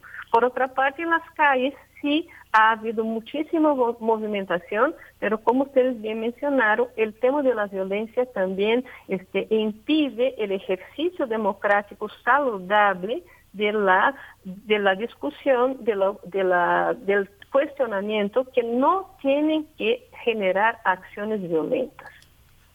Pues doctora Regina Crespo, agradecemos esta participación y nos mantenemos muy eh, de cerca a la expectativa de este proceso electoral que tendrá su lugar de elección el próximo 2 de octubre en Brasil.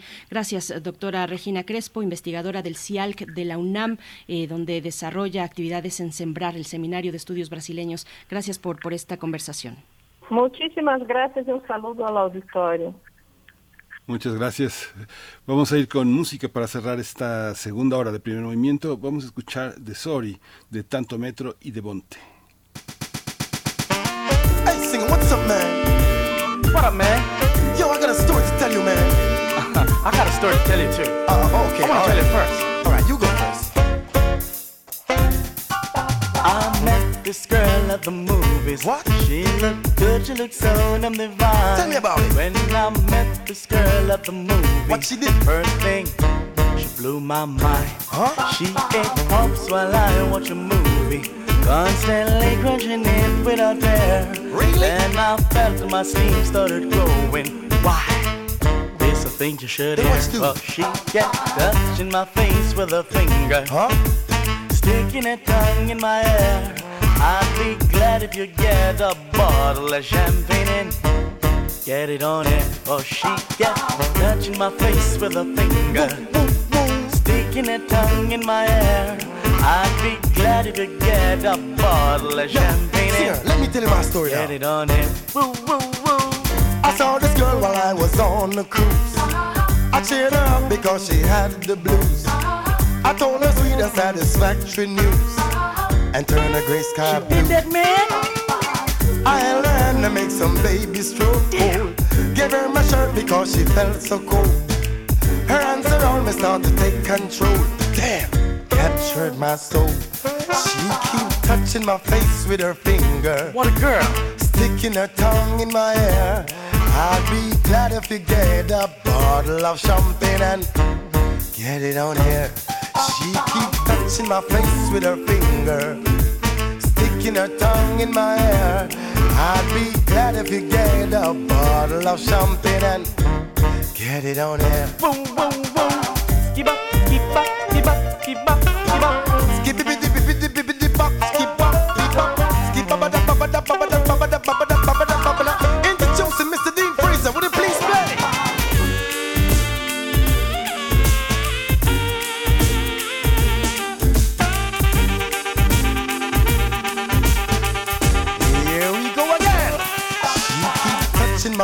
with her finger, sticking her tongue in my hair. I'll be glad if you get a bottle of champagne and get it on here. Encuentra la música de primer movimiento día a día en el Spotify de Radio UNAM y agréganos a tus favoritos.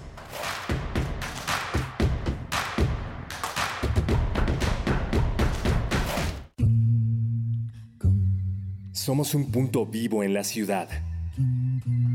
Somos patrimonio de la humanidad y somos un festejo a las ideas y al pensamiento. Santuario del colibrí. Música UNAM te invita a celebrar 70 años del inicio de la construcción de Ciudad Universitaria y 15 desde que es Patrimonio de la Humanidad con el concierto Transfronteras CU. En el marco del programa 7015, Rehabilitar CU. Patrimonio vivo y dinámico. Sábado 10 de septiembre a las 12 horas en las islas de Ciudad Universitaria.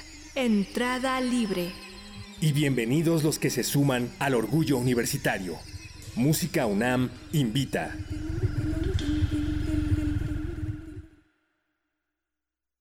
En 2021 participaron más de 6 millones de niñas, niños y adolescentes. ¿Quieres conocer qué opina la niñez y la juventud acerca de los temas de la sociedad? Es momento de generar política desde la voz de los más pequeños y convertirlas en acciones. Como partido, fomentamos la participación ciudadana desde la niñez. Estas opiniones serán tomadas en cuenta. Construiremos políticas públicas y legislativas para que vivas mejor. La voz de las y los niños y adolescentes es muy importante para el Partido de la Revolución Democrática. Puedes conocer los resultados en www.doine.mx. PRD.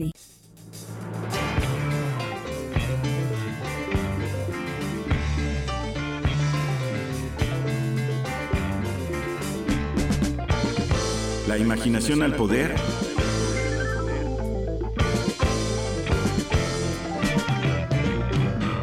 Cuando el rock dominaba el mundo. Todos los viernes a las 18.45 horas por esta estación. 96.1 de FM. Radio UNAM, Experiencia Sonora. Creemos en un mundo donde se escucha toda la música, toda la música,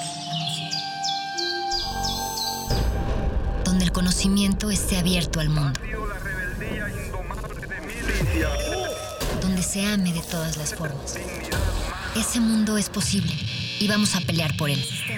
Resistencia modulada. De lunes a viernes, de las 20 a las 23 horas, por el 96.1 de FM, Radio UNAM. Experiencia sonora. Primer movimiento. Hacemos comunidad con tus postales sonoras. Envíalas a primermovimientounam.gmail.com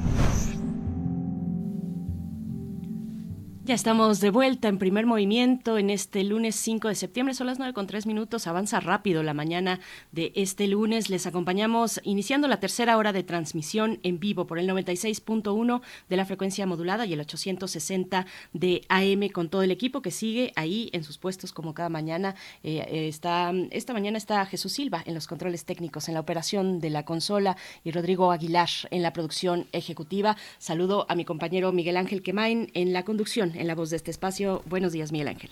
Hola querida Bernice, buenos días, buenos días a todos los eh, radioescuchas que están haciendo comunidad desde muy temprano en esta en esta emisión de Radio UNAM que se conecta pues todos los días eh, con eh, la Universidad de Nicolaita, con la Radio Nicolaita.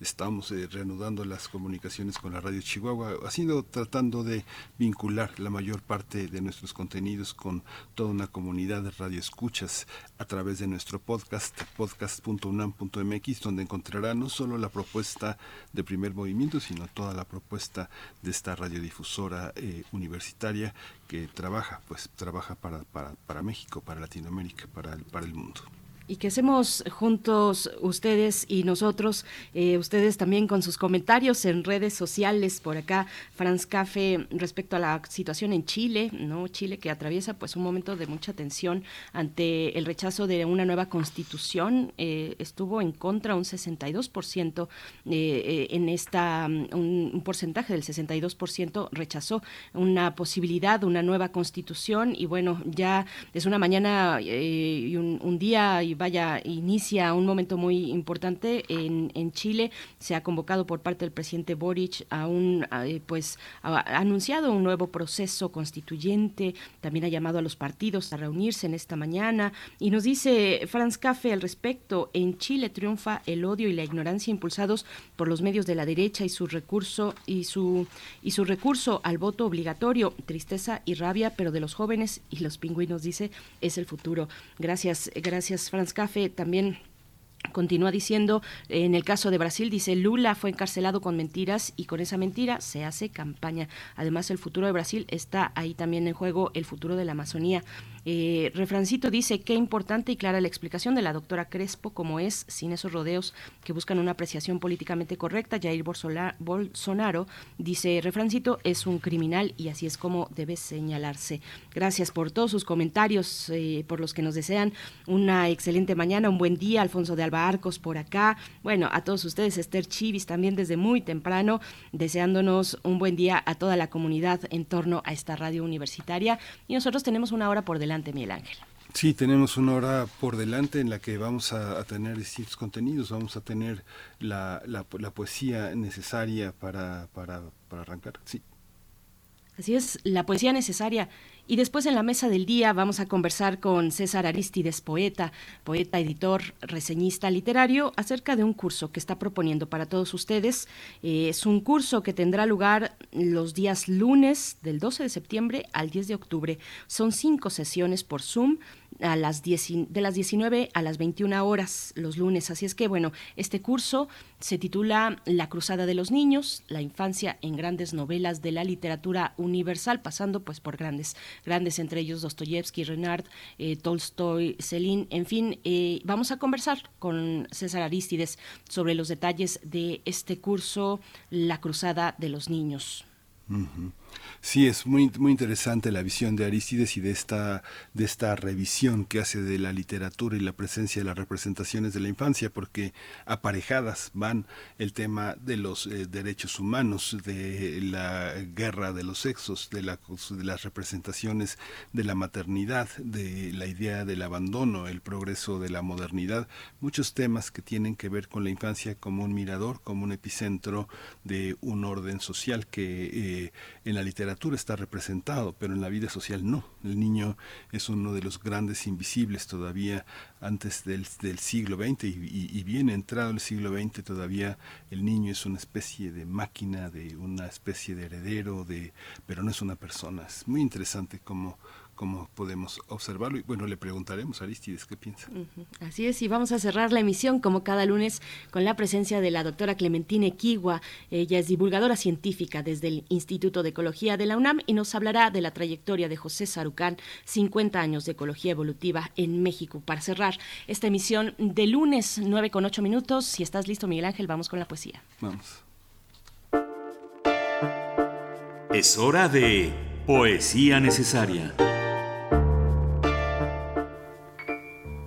El Colegio Nacional ha publicado el sexto volumen de las obras reunidas de Gabriel Said, un, volumen sumamente atractivo y un mirador a la poesía internacional, a la poesía clásica, a la poesía eh, eh, que se coloca en nuestra lengua desde muchas otras. Gabriel Said publica poemas traducidos. Ese es el, ese es el sexto volumen de las obras reunidas que está dedicado a la traducción. La primera sección del libro reúne poemas que tradujo oh, Gabriel Said entre 68 y 2020 del inglés, el francés, el portugués, traducciones indirectas de obras publicadas en estas lenguas y un conjunto también acompañado de obras de escritores de distintas épocas como Voltaire, Po eh, Shakespeare, Bataille, Chimborska, incluye traducciones también que están en la segunda parte y que son traducciones de su propia obra poética realizadas entre 66 y 2019. Es muy, muy interesante la cantidad de poetas y traductores que se han asomado a la poesía mexicana y a la poesía particularmente de Said,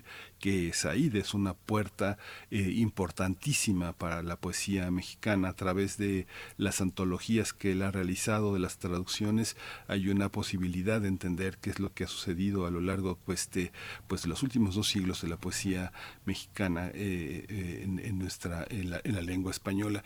El Colegio Nacional ha publicado las obras reunidas, los demasiados libros, El secreto de la fama, ha publicado varias obras y bueno, vamos a iniciar con, con esta traducción. Este, quería abrir con el poema de Voltaire, lamentando un discurso de ingreso a la academia, pero es, es un poema que manda un mensaje muy interesante, muy interesante sobre el poder, la fama y la manera en la que un hombre de la ilustración, un hombre de la, ilustración, justamente eh, Lefranc de Pompignan, eh, se apodera de la, de la fama. Es un hombre que se casó con una mujer que le permitió eh, continuar su obra literaria, una mujer muy rica que le permitió escribir de tiempo completo y, y empeñarse en tener esa postura.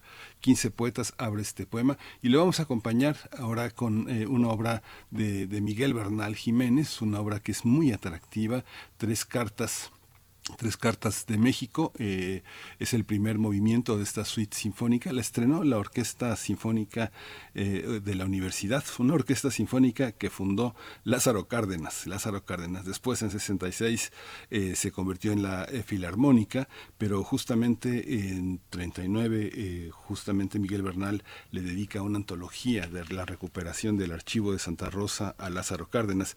Eso explicaba lo que en la mañana Teo Hernández hablaba sobre su, relación con el mundo cristero del que se separó con este gesto tan de izquierda.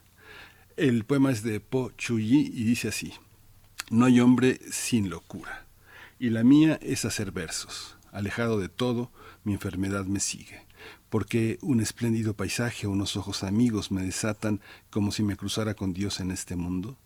Y hago versos y así paso la vida desterrado en Son A veces cuando acabo un poema, silbo, loco, corriendo, al peñón de Oriente y lo digo en voz alta frente a la inmensidad. En la quietud los pájaros se desconciertan y los montes se extrañan y los monos me espían. Soy un escándalo de la naturaleza y de mí mismo y de los míos.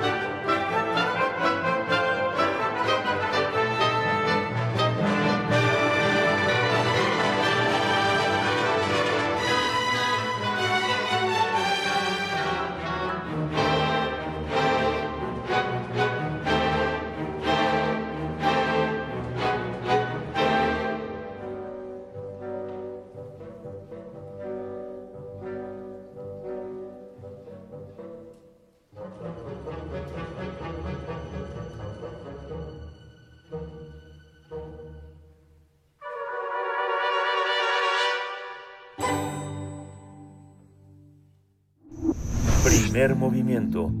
Hacemos comunidad con tus postales sonoras. Envíalas a primermovimientounam.gmail.com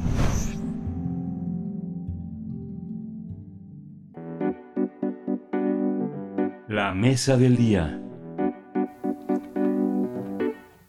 El colectivo Piedra de Sol eh, organizó un curso que se llama La Cruzada de los Niños, la infancia en grandes novelas de la literatura universal, Dostoyevsky, Renard, Tolstoy, Celine, Bernhard, Lagerlof, McCullers. Va a ser impartido por el poeta, editor y reseñista literario César Aristides. Este curso tiene el propósito de abordar la infancia y la literatura, las representaciones sociales del mundo infantil a través de los libros. Se trata y estará impartido a lo largo de cinco sesiones los días lunes en la plataforma Zoom. Este curso va a iniciar el 12 de septiembre y va a finalizar el 10 de octubre de 19 a 21 horas y el costo es de 800 pesos. Para mayores informes está disponible el siguiente número en WhatsApp 55 27 46 64 30 55 27 46 64 30 con Paola Benítez. Y bueno, esa es una oportunidad para poner eh, aquí en primer movimiento el tema de la infancia que hemos tratado desde la política, ahora desde la literatura, la cruzada de los niños, la infancia en grandes novelas de la literatura universal, Dostoyevsky, Renard, Tolstoy, Lagerlof, de toda una serie de escritores fundamentales a, a, partir de la voz de César Aristide, poeta, editor y reseñista. Eh, eh, querido César, bienvenido, buenos días.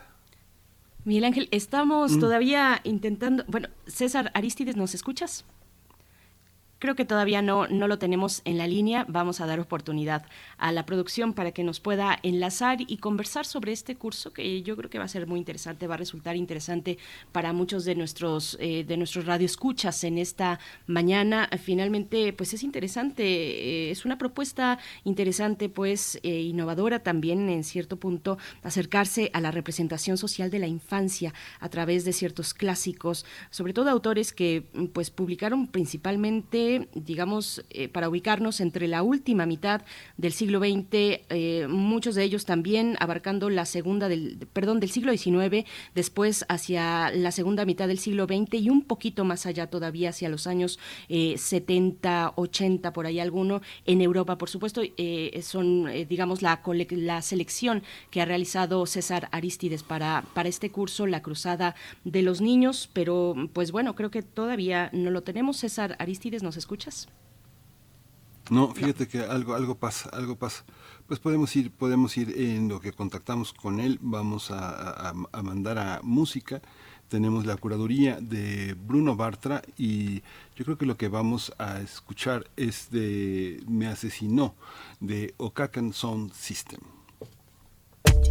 Yes, estos son Nana Bravo y Super Basic in a wicked combination. Especial dedicación para las all queens. Allí donde hay una party, ella llega con su flow. Allí donde existe una party, ella tiene el barco por el timón. Me asesinó. Me asesinó. Me asesinó. Me asesinó me asesinó. No, no, no. Me asesinó, me asesinó. No, no, no. Me bella mujer de mal carácter, a la que todos los manes se matan por tener. Sígueme, bella mujer de mal carácter, la que todos esos manes consiguen lo que hacer. No es una groupie, moderna y elegante, ella es la reina de la party. En el gueto y el uptown, la princesa de la city. En el danzón tú nunca la verás con ningún friki, friki, friki. Y es que cuando ella baila todos pierden la razón. Reacción comienza la sesión. Para traer su arte ha venido en camión. Para ella son los forwards de esta combinación. Allí donde hay una party, ella llega con su flow. Allí donde existe una party, ella tiene el barco por el timón. Me asesinó. Me asesinó. Me asesinó me asesinó.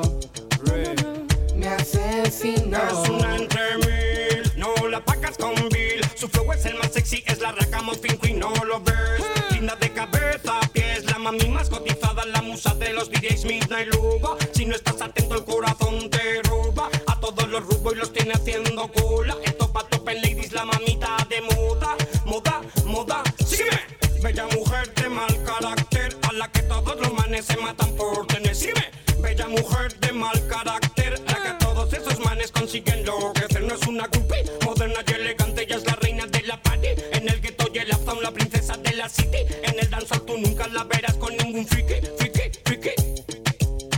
En el gueto ella nació y creció. Dejó la escuela para criar a su bro. Nunca tuvo lo que soñó. Ella no es una mujer de las que busca money money. En el gueto ella nació y creció. Dejó la escuela para criar a su bro. Nunca tuvo lo que soñó. Ella no es una mujer de las que busca money money. Me asesinó. Me asesinó. Me asesinó.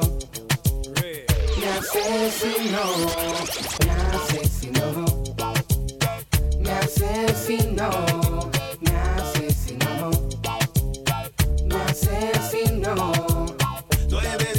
Yo quiero nueve vidas para Martita anoche. Yo quiero nueve vidas, nueve vidas, yo quiero nueve vidas para Martita anoche. Yo quiero nueve vidas. Un gato puede tenerlas, yo también quiero beberlas. La vida es muy corta, yo quiero que me den más, yo quiero que me den, den, yo quiero que me den más, gal, más y más. Yo quiero que me den más. ¿Qué coño saco yo con una sola vida? Ese amor tengo para darte toda la eternidad. ¿Qué coño saco yo con una sola vida? Ese amor tengo para darte toda la eternidad. Así que no, no, perdamos el tiempo. Mira, mira, nena, como yo te quiero. No, no, no, perdamos ni un minuto. Mira, mira, nena, como yo te quiero. Nueve vidas, yo quiero nueve vidas para Martita anoche. Yo quiero nueve vidas, nueve vidas, yo quiero nueve vidas para Martita anoche. Yo quiero nueve vidas, nueve vidas, yo quiero nueve vidas para Martita nueve vidas, yo quiero nueve vidas para Martita anoche. Yo quiero nueve vidas. Yo soy gato callejero, malido tras malido. Me quedo bajo la ventana para darte serenata. Yo no me canso nunca, sarrentos vitamina. Ay, dame tu ordenita. Yo quiero que me dé más gal, más y más cada día, más y más. Más y más, cada noche más y más Y gozaremos de amor, los dos durante siglos Y amor tengo para darte hasta que está ahí el mundo Así que no, no, perdamos el tiempo. Mira, mira nena, como yo te quiero. No, no, no, perdamos ni un minuto. Mira, mira nena, como yo te quiero. Hey. Nueve vidas, yo quiero nueve vidas. Para Martita anoche, yo quiero nueve vidas. Nueve vidas, yo quiero nueve vidas. Para Martita anoche, yo quiero nueve vidas. Nueve vidas, yo quiero nueve vidas. Para Martita anoche, yo quiero nueve vidas. Nueve vidas, yo quiero nueve vidas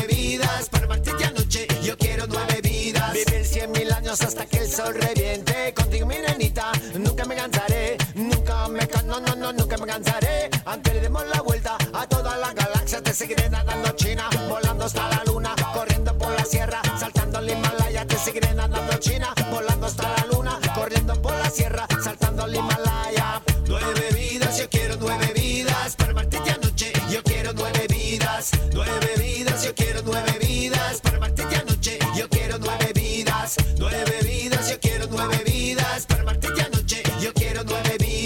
Nueve vidas, yo quiero nueve vidas. Para Martita anoche, yo quiero nueve vidas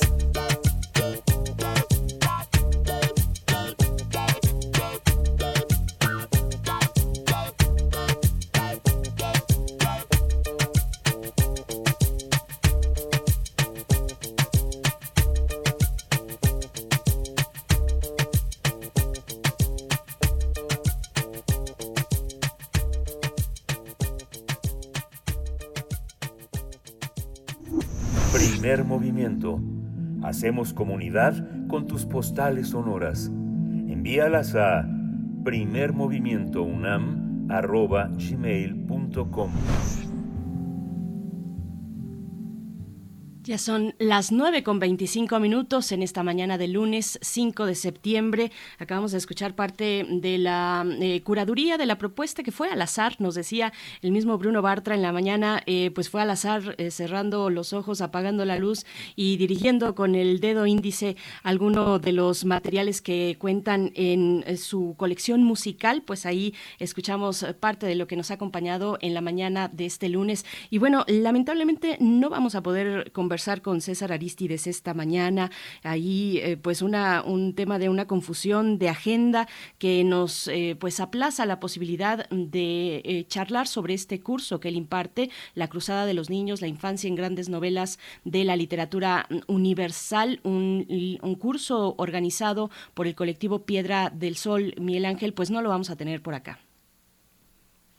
No, César, yo creo que se confundió, porque aquí como, como tenemos todas las copias en el chat, dijo, sí, sí, sí, el lunes 5 a las 9 de la mañana, pero yo creo que el entusiasmo lo, lo hizo confundir el lunes 5 con el lunes 5 del 2023, que sí cae, cae en martes, cae en martes, el 5 de septiembre, pero sí, así, así pasa con la pandemia que en realidad, exactamente, que en, realidad cae en martes, pues vamos a ver si podemos eh, reagendar y compartir con ustedes pues los detalles, eh, la mirada sobre la infancia, sobre la representación social de la infancia a través de la literatura de estos grandes escritores y escritora también. Eh, pero, pero bueno, antes de irnos con, los, con lo siguiente, solamente pues comentarles que ya está disponible el nuevo número de la revista de la universidad.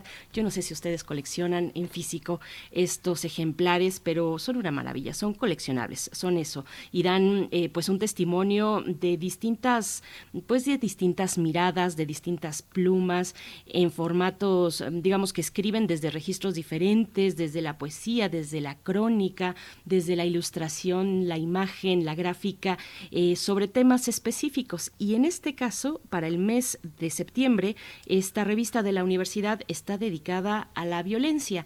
Y como es costumbre, en cada uno de los números que de la revista de la universidad es eh, Guadalupe Netel quien realiza quien realiza el, pues la editorial, ¿no? Es la descripción, digamos, la ubicación del tema, la descripción de los contenidos que vienen incluidos en cada uno de los números y en este caso con el tema de la violencia, Guadalupe Netel pues nos dice lo que sabemos, cualquier mexicano que haya nacido antes del nuevo milenio atesora el recuerdo de un país en el que era posible vivir sin miedo, viajar con sus hijos de noche por cualquier carretera sin la amenaza de ser asesinado o de encontrar encontrarse en medio de un tiroteo, un país en el que los nombres de Tierra Caliente o de Catepec pues no eran sinónimo de horror o de ignominia.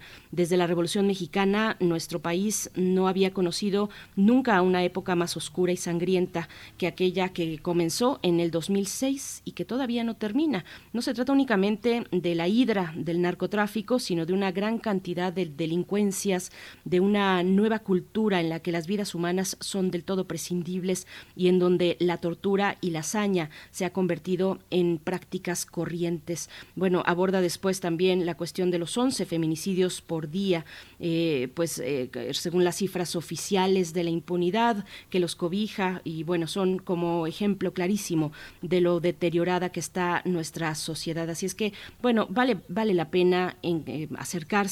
Recuerden que mm, no solamente podemos hacer, pues, adquirir un ejemplar en físico, sino que toda la revista se encuentra en su sitio digital, en su repositorio digital, revista de la universidad.mx. Y bueno, desde los títulos de cada uno de los, de los números, pues se puede hacer un hilo, un hilo de conversaciones. Así es que, eh, pues acérquense, ya está disponible en digital y también en físico en las distintas librerías de la UNAM, que por fortuna ya volvieron, ya abrieron sus puertas para todos nosotros, Miguel Ángel. Sí, es, es eh, muy, muy interesante toda la perspectiva que Libros UNAM eh, desarrolló a partir de la, de la Filuni, que fue un escenario fundamental para recuperar lectores y eh, está este también este obsequio que se generó con la llegada de los alumnos de educación eh, media superior en el CCH y la prepa, cinco ejemplares eh, que fueron regalados como una primera biblioteca en esta etapa de la vida para los adolescentes que entran en la, en la UNAM y reconocer qué es lo que tiene la UNAM como perspectiva literaria. Hubo toda una ceremonia de la directora de la Escuela Nacional Preparatoria, del CCH, de la, de la Coordinación de Difusión Cultural de la UNAM y la presencia del rector que colocó en las manos de todos estos estudiantes una pequeña biblioteca que empieza con cinco libros, pero que son el, pase también, como sucedió con el, con el pase intercambiable por 500 pesos que muchos estudiantes de la licenciatura y del posgrado intercambiaron en la, en la, UNAM en la, la, con las publicaciones. Fue, fue muy interesante esa parte de recuperar, de recuperar no solo la librería, sino que Libros UNAM, como lo conversamos en el día que conversamos eh, eh, para la presencia un día antes de la inauguración de Filuni, este método de tener eh, la posibilidad de enviar libros de la UNAM a todas partes del país con un costo uh, cero de, de, envío, ¿no? A partir de este de una selección que se haga en línea y que tiene precios especiales y que tiene toda la bodega de libros a su disposición quienes quieran hacerlo, lo que no pasa con las librerías, ¿no? Sí, Miguel Ángel, es una... Yo estoy tratando de buscar por aquí porque tengo precisamente uno de esos paquetes, porque estoy muy cercana a sí. una joven que entró precisamente a, a, pues se incorporó ya como las nuevas estudiantes, las nuevas generaciones, y pues me di, me di a la tarea, solo que ahora no encuentro bien cuáles son los títulos que quiero compartir con ustedes, pero me di a la tarea, por supuesto, de revisarlos. Fue muy emocionante verles salir luego de su primera mm, inscripción en, en eh, las oficinas de controles escolar de cada uno de los planteles, pues ver cómo les daban al momento de tomar también la fotografía para la credencial, pues les daban este paquete de libros que tiene la bondad, como se ha dicho y como dices también, Miguel Ángel, de iniciar una nueva biblioteca, de ser los libros que, digamos, simbólicamente inicien una nueva biblioteca o una biblioteca, pues para los más jóvenes, una biblioteca propia para estos estudiantes de bachillerato, pero también tiene la bondad de poner en sus manos, de poner a circular entre los más jóvenes, entre los estudiantes más jóvenes de esta casa de estudios, pues poner a circular producción propia, como lo has dicho, eh, producción de la, pues de la editorial, de, los esfuerzos editoriales de esta universidad, de académicos, de académicas, de investigadores, ponerlos en las manos de los más jóvenes con temas que les van a, pues les van a eh, acompañar, digamos, en el desarrollo de sus clases son temas de geografía, son temas de historia, vaya, libros dedicados a, eh, entre, otros, entre otros elementos que también eh, venían en ese paquete que se les dio, se le entregó a cada uno de los estudiantes, de las y los estudiantes de primer ingreso en bachillerato. Así es que, pues sí, eh, en cuanto logre encontrar por acá los títulos, no me quedan muy a la mano, pero, pero, pero va por ahí, va por ahí con múltiples beneficios, digamos, este, este, este inicio, esta intención de iniciar una biblioteca propia para los más jóvenes, ¿no? Sí, fueron también libros este, diversos, no, no todos les dieron los mismos, hubo uh -huh. algunas revistas de la UNAM, números monográficos de algunas eh, librerías e institutos, perdón, revistas de institutos, varía, varió, varió, pero en, en general lo que presentaron, lo que hicieron presente, pues fue una, una pequeña biblioteca en la que había obras eh, de Cervantes, las, los, los, entre, la, los entreactos, las comedias cervantinas, también eh, una, un libro de ensayos de Eliot, también entregaron este entregaron un, una, una, novela de Antonio Malpica, uh -huh. este y, y un, también los libros de tú, tú tú lo leíste el de Raquel Castro que está en libros UNAM, uh -huh. este eh, fueron el así de los como, zombies. El de los zombies, de los zombies. Fue muy variado, fue muy variado. Muchos libros que no necesariamente están identificados con los adolescentes, porque entregaron libros de una gran complejidad este, literaria, ¿no? Sí, y en esos que mencionas, los últimos eh, que mencionaste eh, de, de Raxi, de, de, Toño Malpica, pues es, uh -huh. pertenecen a la colección Hilo de Aracne, que es un gran momento, un, tiene un gran lugar, un espacio muy importante porque está dedicada para los estudiantes, para los más jóvenes de esta, de esta universidad. Así es que bueno, pues ahí está, ahí está. También eh, entregaron revistas eh, de Cómo ves, de uh -huh. la revista para estudiantes sobre temas de ciencia en la UNAM. Y bueno, pues sí, in, interesante este inicio, este arranque acompañado de los libros. Nosotros sí. vamos a hacer una pausa, Miguel Ángel, vamos a escuchar eh, una, un, pues le damos espacio siempre aquí a la Fonoteca Nacional, a su podcast y en este caso acercándonos al primer aniversario del fallecimiento de este gran músico mexicano Tino Contreras,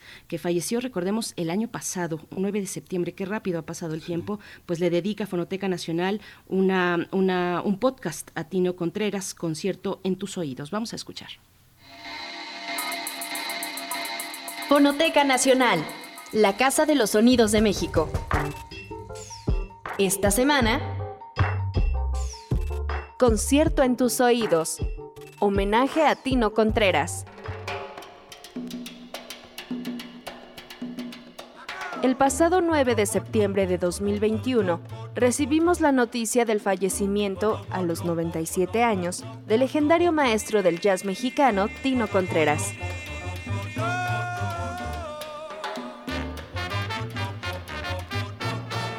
En esta emisión presentamos un homenaje a su trayectoria, así como un reconocimiento y agradecimiento a la cercana colaboración que mantuvo con la Fonoteca Nacional.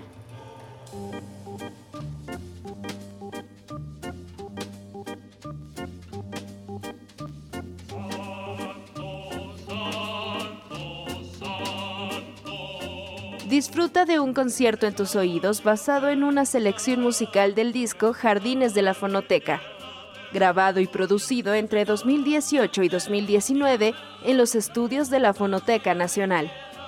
Abrimos esta escucha con tres piezas esenciales del disco, El Ritual de la Cobra, Mahabharata y Danza de la Cobra, tracks que fueron restaurados por la Fonoteca Nacional a partir del material inédito Jazz Ballet grabado en vivo en 1964 y que se resguarda en el acervo de la fonoteca. El ritual de la cobra.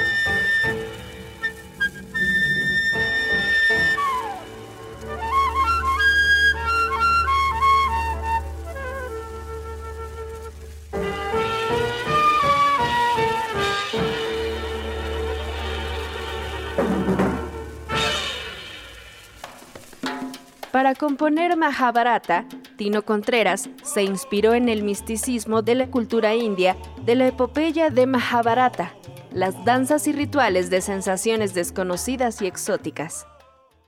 Mahabharata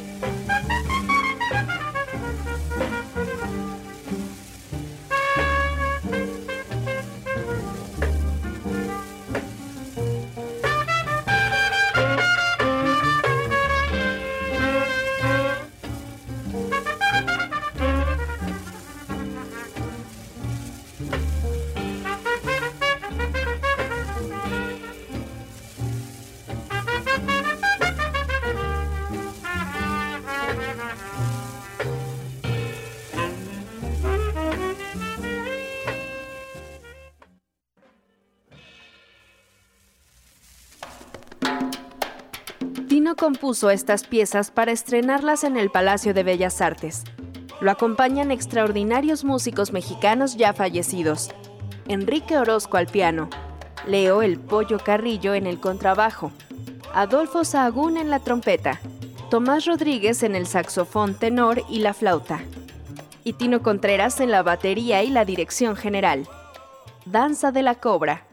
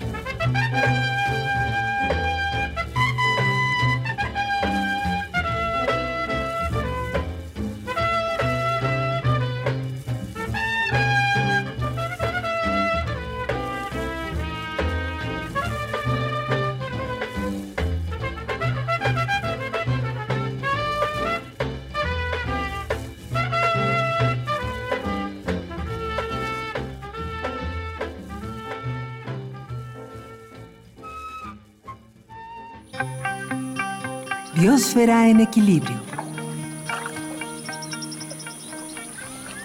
Estamos ya en compañía de la doctora Clementina Equigua, divulgadora de la ciencia desde el Instituto de Ecología de la UNAM, también desde aquí, desde Radio UNAM con Habitare, y para hablar de un gran científico mexicano, de, un académico también y de un hombre que ha fundado instituciones tan importantes como Conavio. Se trata de José Sarucán, 50 años de ecología evolutiva en México. Doctora Clementina, querida doctora Clementina Equigua, ¿cómo estás esta mañana de lunes? Bienvenida. Muchísimas gracias, muy bien, muy bien, y espero que ustedes también. Y bueno, pues eh, hace unos días eh, hubo un evento, ahorita voy a dar un poquito más de detalles, eh, para celebrar 50 años del regreso del doctor Sarucán aquí a México. Y bueno, em, quiero empezar yo esta historia diciendo que un día de 1972, eh, José Sarucán y su familia se embarcaron en las costas del Reino Unido en el Arcadia rumbo a México. Se repatriaban después de años de trabajo para que él obtuviera su doctorado de la Universidad de Gales, ubicada en la ciudad de Bangor, en el Reino Unido. Sarucán estudió bajo la tutoría de John Harper, un reconocido botánico y ecólogo británico que se formó en Oxford y que con el tiempo acogió a más estudiantes mexicanos ahí eh, en Bangor, al norte de Gales. El pasado martes 30 de agosto, en un encuentro organizado en el auditorio del Jardín Botánico del Instituto de Biología del UNAM, en conjunto con el Instituto de Ecología, escuchamos con nostalgia los recuentos y experiencias personales de colegas, exalumnos y diversos allegados a su original laboratorio de ecología de poblaciones en el Instituto de Biología de la UNAM. El video de ese evento lo pueden encontrar en la cuenta de, YouTube de los Institutos de Biología y de Ecología de la UNAM y les daré más adelante la liga. Casi para terminar la celebración de lo que se llamó 50 años de ecología evolutiva y dinámica de los ecosistemas de México, Adelaida Casamillana, la esposa del doctor Sarucán, contó que hacia el final de su estancia en Gales, él empezó a recibir ofertas de trabajo para permanecer en Gran Bretaña. Contó que ante la insistencia de su familia por quedarse en el viejo mundo, el doctor Sarucán argumentó que en ese país ya tenían muchos investigadores y un conocimiento muy avanzado sobre temas ecológicos. En cambio, en México estaba todo por hacerse. Entonces emprendieron su regreso a México.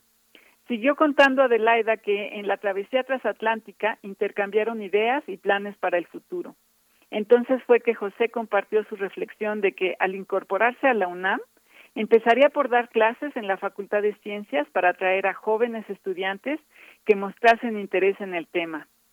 Organizaría salidas de campo, formaría en el Instituto de Biología un laboratorio de ecología, de donde empezarían a salir al extranjero alumnos ya bien formados que regresarían con un doctorado para a su vez preparar a otros jóvenes.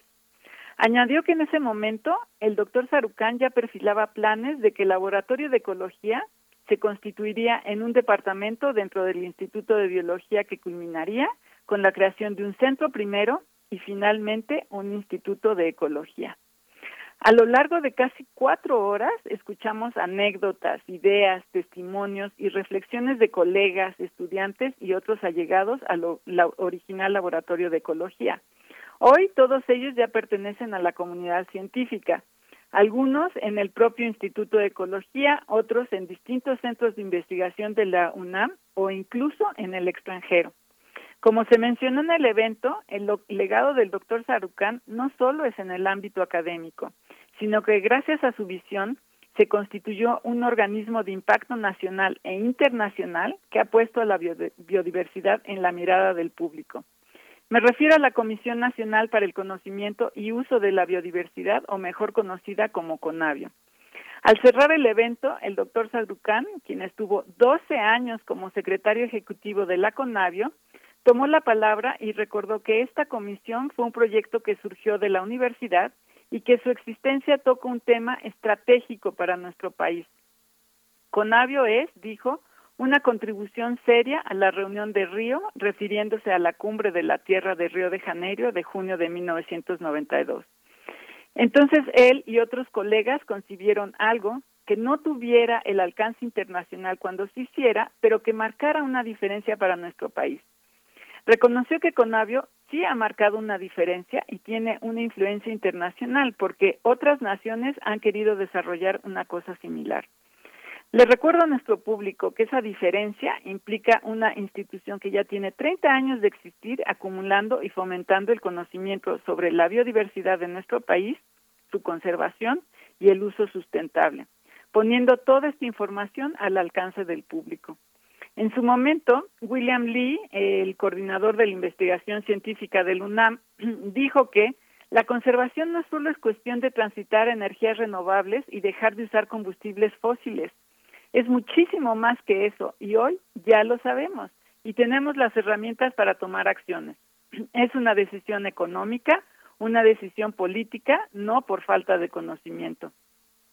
Con respecto a la conservación, el doctor Sarucán dijo que es necesario hacer ver a la sociedad mexicana lo más posible que si no tenemos ecosistemas viables, sanos, funcionales, el futuro del país está absolutamente comprometido y por lo tanto las siguientes generaciones. Claramente, eh, pienso yo, la CONAVIO ha jugado un papel muy importante para sensibilizar a los mexicanos. La conservación de nuestra biodiversidad, dijo el doctor Sarucán, es única, específica para nosotros. Nadie lo va a hacer por nosotros. Como eh, ya lo dije, el evento fue muy emotivo y nos da una oportunidad para reflexionar sobre la semilla que el doctor Sarucán sembró y que hoy ya se ha constituido como un bosque que impacta no solo a la academia, sino al resto de nuestra sociedad. Como lo mencionó la doctora Ana Escalante, directora de nuestro instituto en el evento, desde su llegada al día de hoy en México, la investigación científica en ecología está en un muy alto nivel. Por ejemplo, la UNAM está en los primeros 150 lugares en el Global Ranking de Academic Subjects. Añadió la doctora Escalante que a lo largo de estos 50 años, cientos de estudiantes se han formado en el área con perspectivas diversas, desde la evolutiva hasta el manejo y conservación de la biodiversidad. Con respecto al futuro de la CONAVIO, pienso que la responsabilidad de nuestro secretario ejecutivo, del nuevo secretario ejecutivo, es grande y todos los mexicanos tenemos la capacidad, el poder y responsabilidad para exigir que ese organismo sigue informando, informándonos y salvaguardando el conocimiento de nuestra biodiversidad como ha sucedido hasta hoy. Y bueno, les dejo esa reflexión. El, doctor Sarucán, como se ha dicho, es un visionario, es un, gran hombre que nos deja un gran legado. Incluso eh, hacia el final él decía, bueno, eh, la, se pueden hacer pequeñas eh, conavios en, en los estados, que me parece una excelente iniciativa que habría que, que, podríamos impulsar ¿no? desde, desde diferentes trincheras. Y les dejo pues esta reflexión y esta parte de esta celebración a nuestra audiencia. Sí, justamente un hombre de una, de una probidad y una capacidad de entrega como Sarucán le toca ahora una, una, una misión. Es sumamente difícil porque la, investigación científica fuera de, de las eh, bondades y eh, este, de la cuarta transformación se quedó se quedó muy muy muy despoblada muy desprotegida con un presupuesto del que él no se queja pero porque es un porque es un gran pues es un gran científico es un gran humanista pero este pues nuevamente pareciera que esa enorme capacidad de empezar de cero con lo poco que hay pues es parte de lo que pone como ejemplo no claro que sí y bueno en realidad eh, eh, pues eh, durante el evento parecía pues hasta animoso en algunos momentos, ¿no? De, estaban por supuesto muy conmovido, pero él decía, bueno, tenemos eh, posibilidad de seguir adelante y, y, creo que pues es importante tener esa esa mirada hacia el futuro y, y pues como ciudadanos eh, seguir participando en la medida de lo posible. Eh, por supuesto habló de las iniciativas de ciencia ciudadana que son muy importantes para darle continuidad al conocimiento de la biodiversidad de nuestro país. Eh, se refiere a Naturalista, que es una plataforma en la que miles de mexicanos ya están participando y bueno, eh, creo que todo eso es, es importante para, para seguir con este legado. Él se incorpora, se reincorpora al Instituto de Ecología como investigador y pues ya tiene también muchos planes para seguir haciendo investigación pues con las nuevas perspectivas que hay ahora, ¿no? Eh, entonces, bueno, eh, pues es realmente inspirador ese, esa manera de, de mirar al mundo, ¿no? Así es, pues doctora Clementina Equigua, te agradecemos que pongas esta reflexión, que, que, te detengas en este momento eh, importante y que, bueno, que será de gran riqueza y de mucha inspiración tener al doctor Sarucán de nuevo en la práctica académica, desde la investigación entre los jóvenes y las jóvenes universitarias. Muchas gracias. Bueno, solamente antes de despedirte, doctora Clementina Equigua, de invitarle también a la audiencia que se acerque a Habitare aquí en Radio UNAM, el programa de radio que, realizas eh, desde el Instituto de Ecología de la UNAM. Solamente eh, hacer una invitación porque este viernes 9 de septiembre el Colegio Nacional va a contar con la presencia del doctor José Sarucán como parte del ciclo de conferencias los viernes de evolución. En esta ocasión, la conferencia que imparte el doctor Sarucán eh, lleva por título Es un juego de palabras, una mezcla entre los apellidos de Darwin y de Mendel, el padre, naturalista, padre de la genética, es Menguin y Dard ese es el juego de palabras. Y, un subtítulo que dice Un contagio tardío, celebración de los 200 años del nacimiento de Gregor Mendel, bueno, el padre de la genética, con sus leyes que dieron a conocer al mundo las reglas básicas de la transmisión por herencia genética. Este, esta, esta conferencia va a tener lugar, como he dicho, el viernes 9 de septiembre, este viernes, a las 6 de la tarde. Eh, es una actividad virtual gratuita en las redes del Colegio Nacional. Eh, pues bueno, para cerrar este comentario también, doctora Clementina Equigua, que, te agradecemos. Claro que sí, y bueno, no, no se sorprendan si pronto lo tendremos también en Habitare, ¿no? Porque, bueno, ya que lo tenemos cerquita, pues vamos a ir aprovechando para que nos cuente algunos de la historia de algunos de sus proyectos y un poco su mirada al futuro. Muy bien, pues nos mantienes, por favor, eh, con esa con esa invitación atentos eh, para, para que se acerque la audiencia a Habitare y continuamos contigo el próximo lunes, doctora Clementina Equigua, lo mejor para ti esta semana. Igualmente y abrazos para todos. Gracias. Muchas gracias. Pues ya nos despedimos, son las 9.59 de la mañana del lunes 5 de septiembre. Les agradecemos su participación, nos escuchamos mañana. Esto fue Primer Movimiento. El mundo desde la universidad. Radio UNAM presentó Primer Movimiento. El mundo desde la universidad. Con Berenice Camacho y Miguel Ángel Gemain en la conducción. Rodrigo Aguilar y Violeta Berber, producción. Antonio Quijano y Patricia Zavala, noticias. Miriam Trejo, coordinación de invitados. Tamara Quirós, redes sociales. Arturo González, operación técnica. Locución, Tessa Uribe y Juan Staca. Quédate en sintonía con Radio UNAM. Experiencia sonora.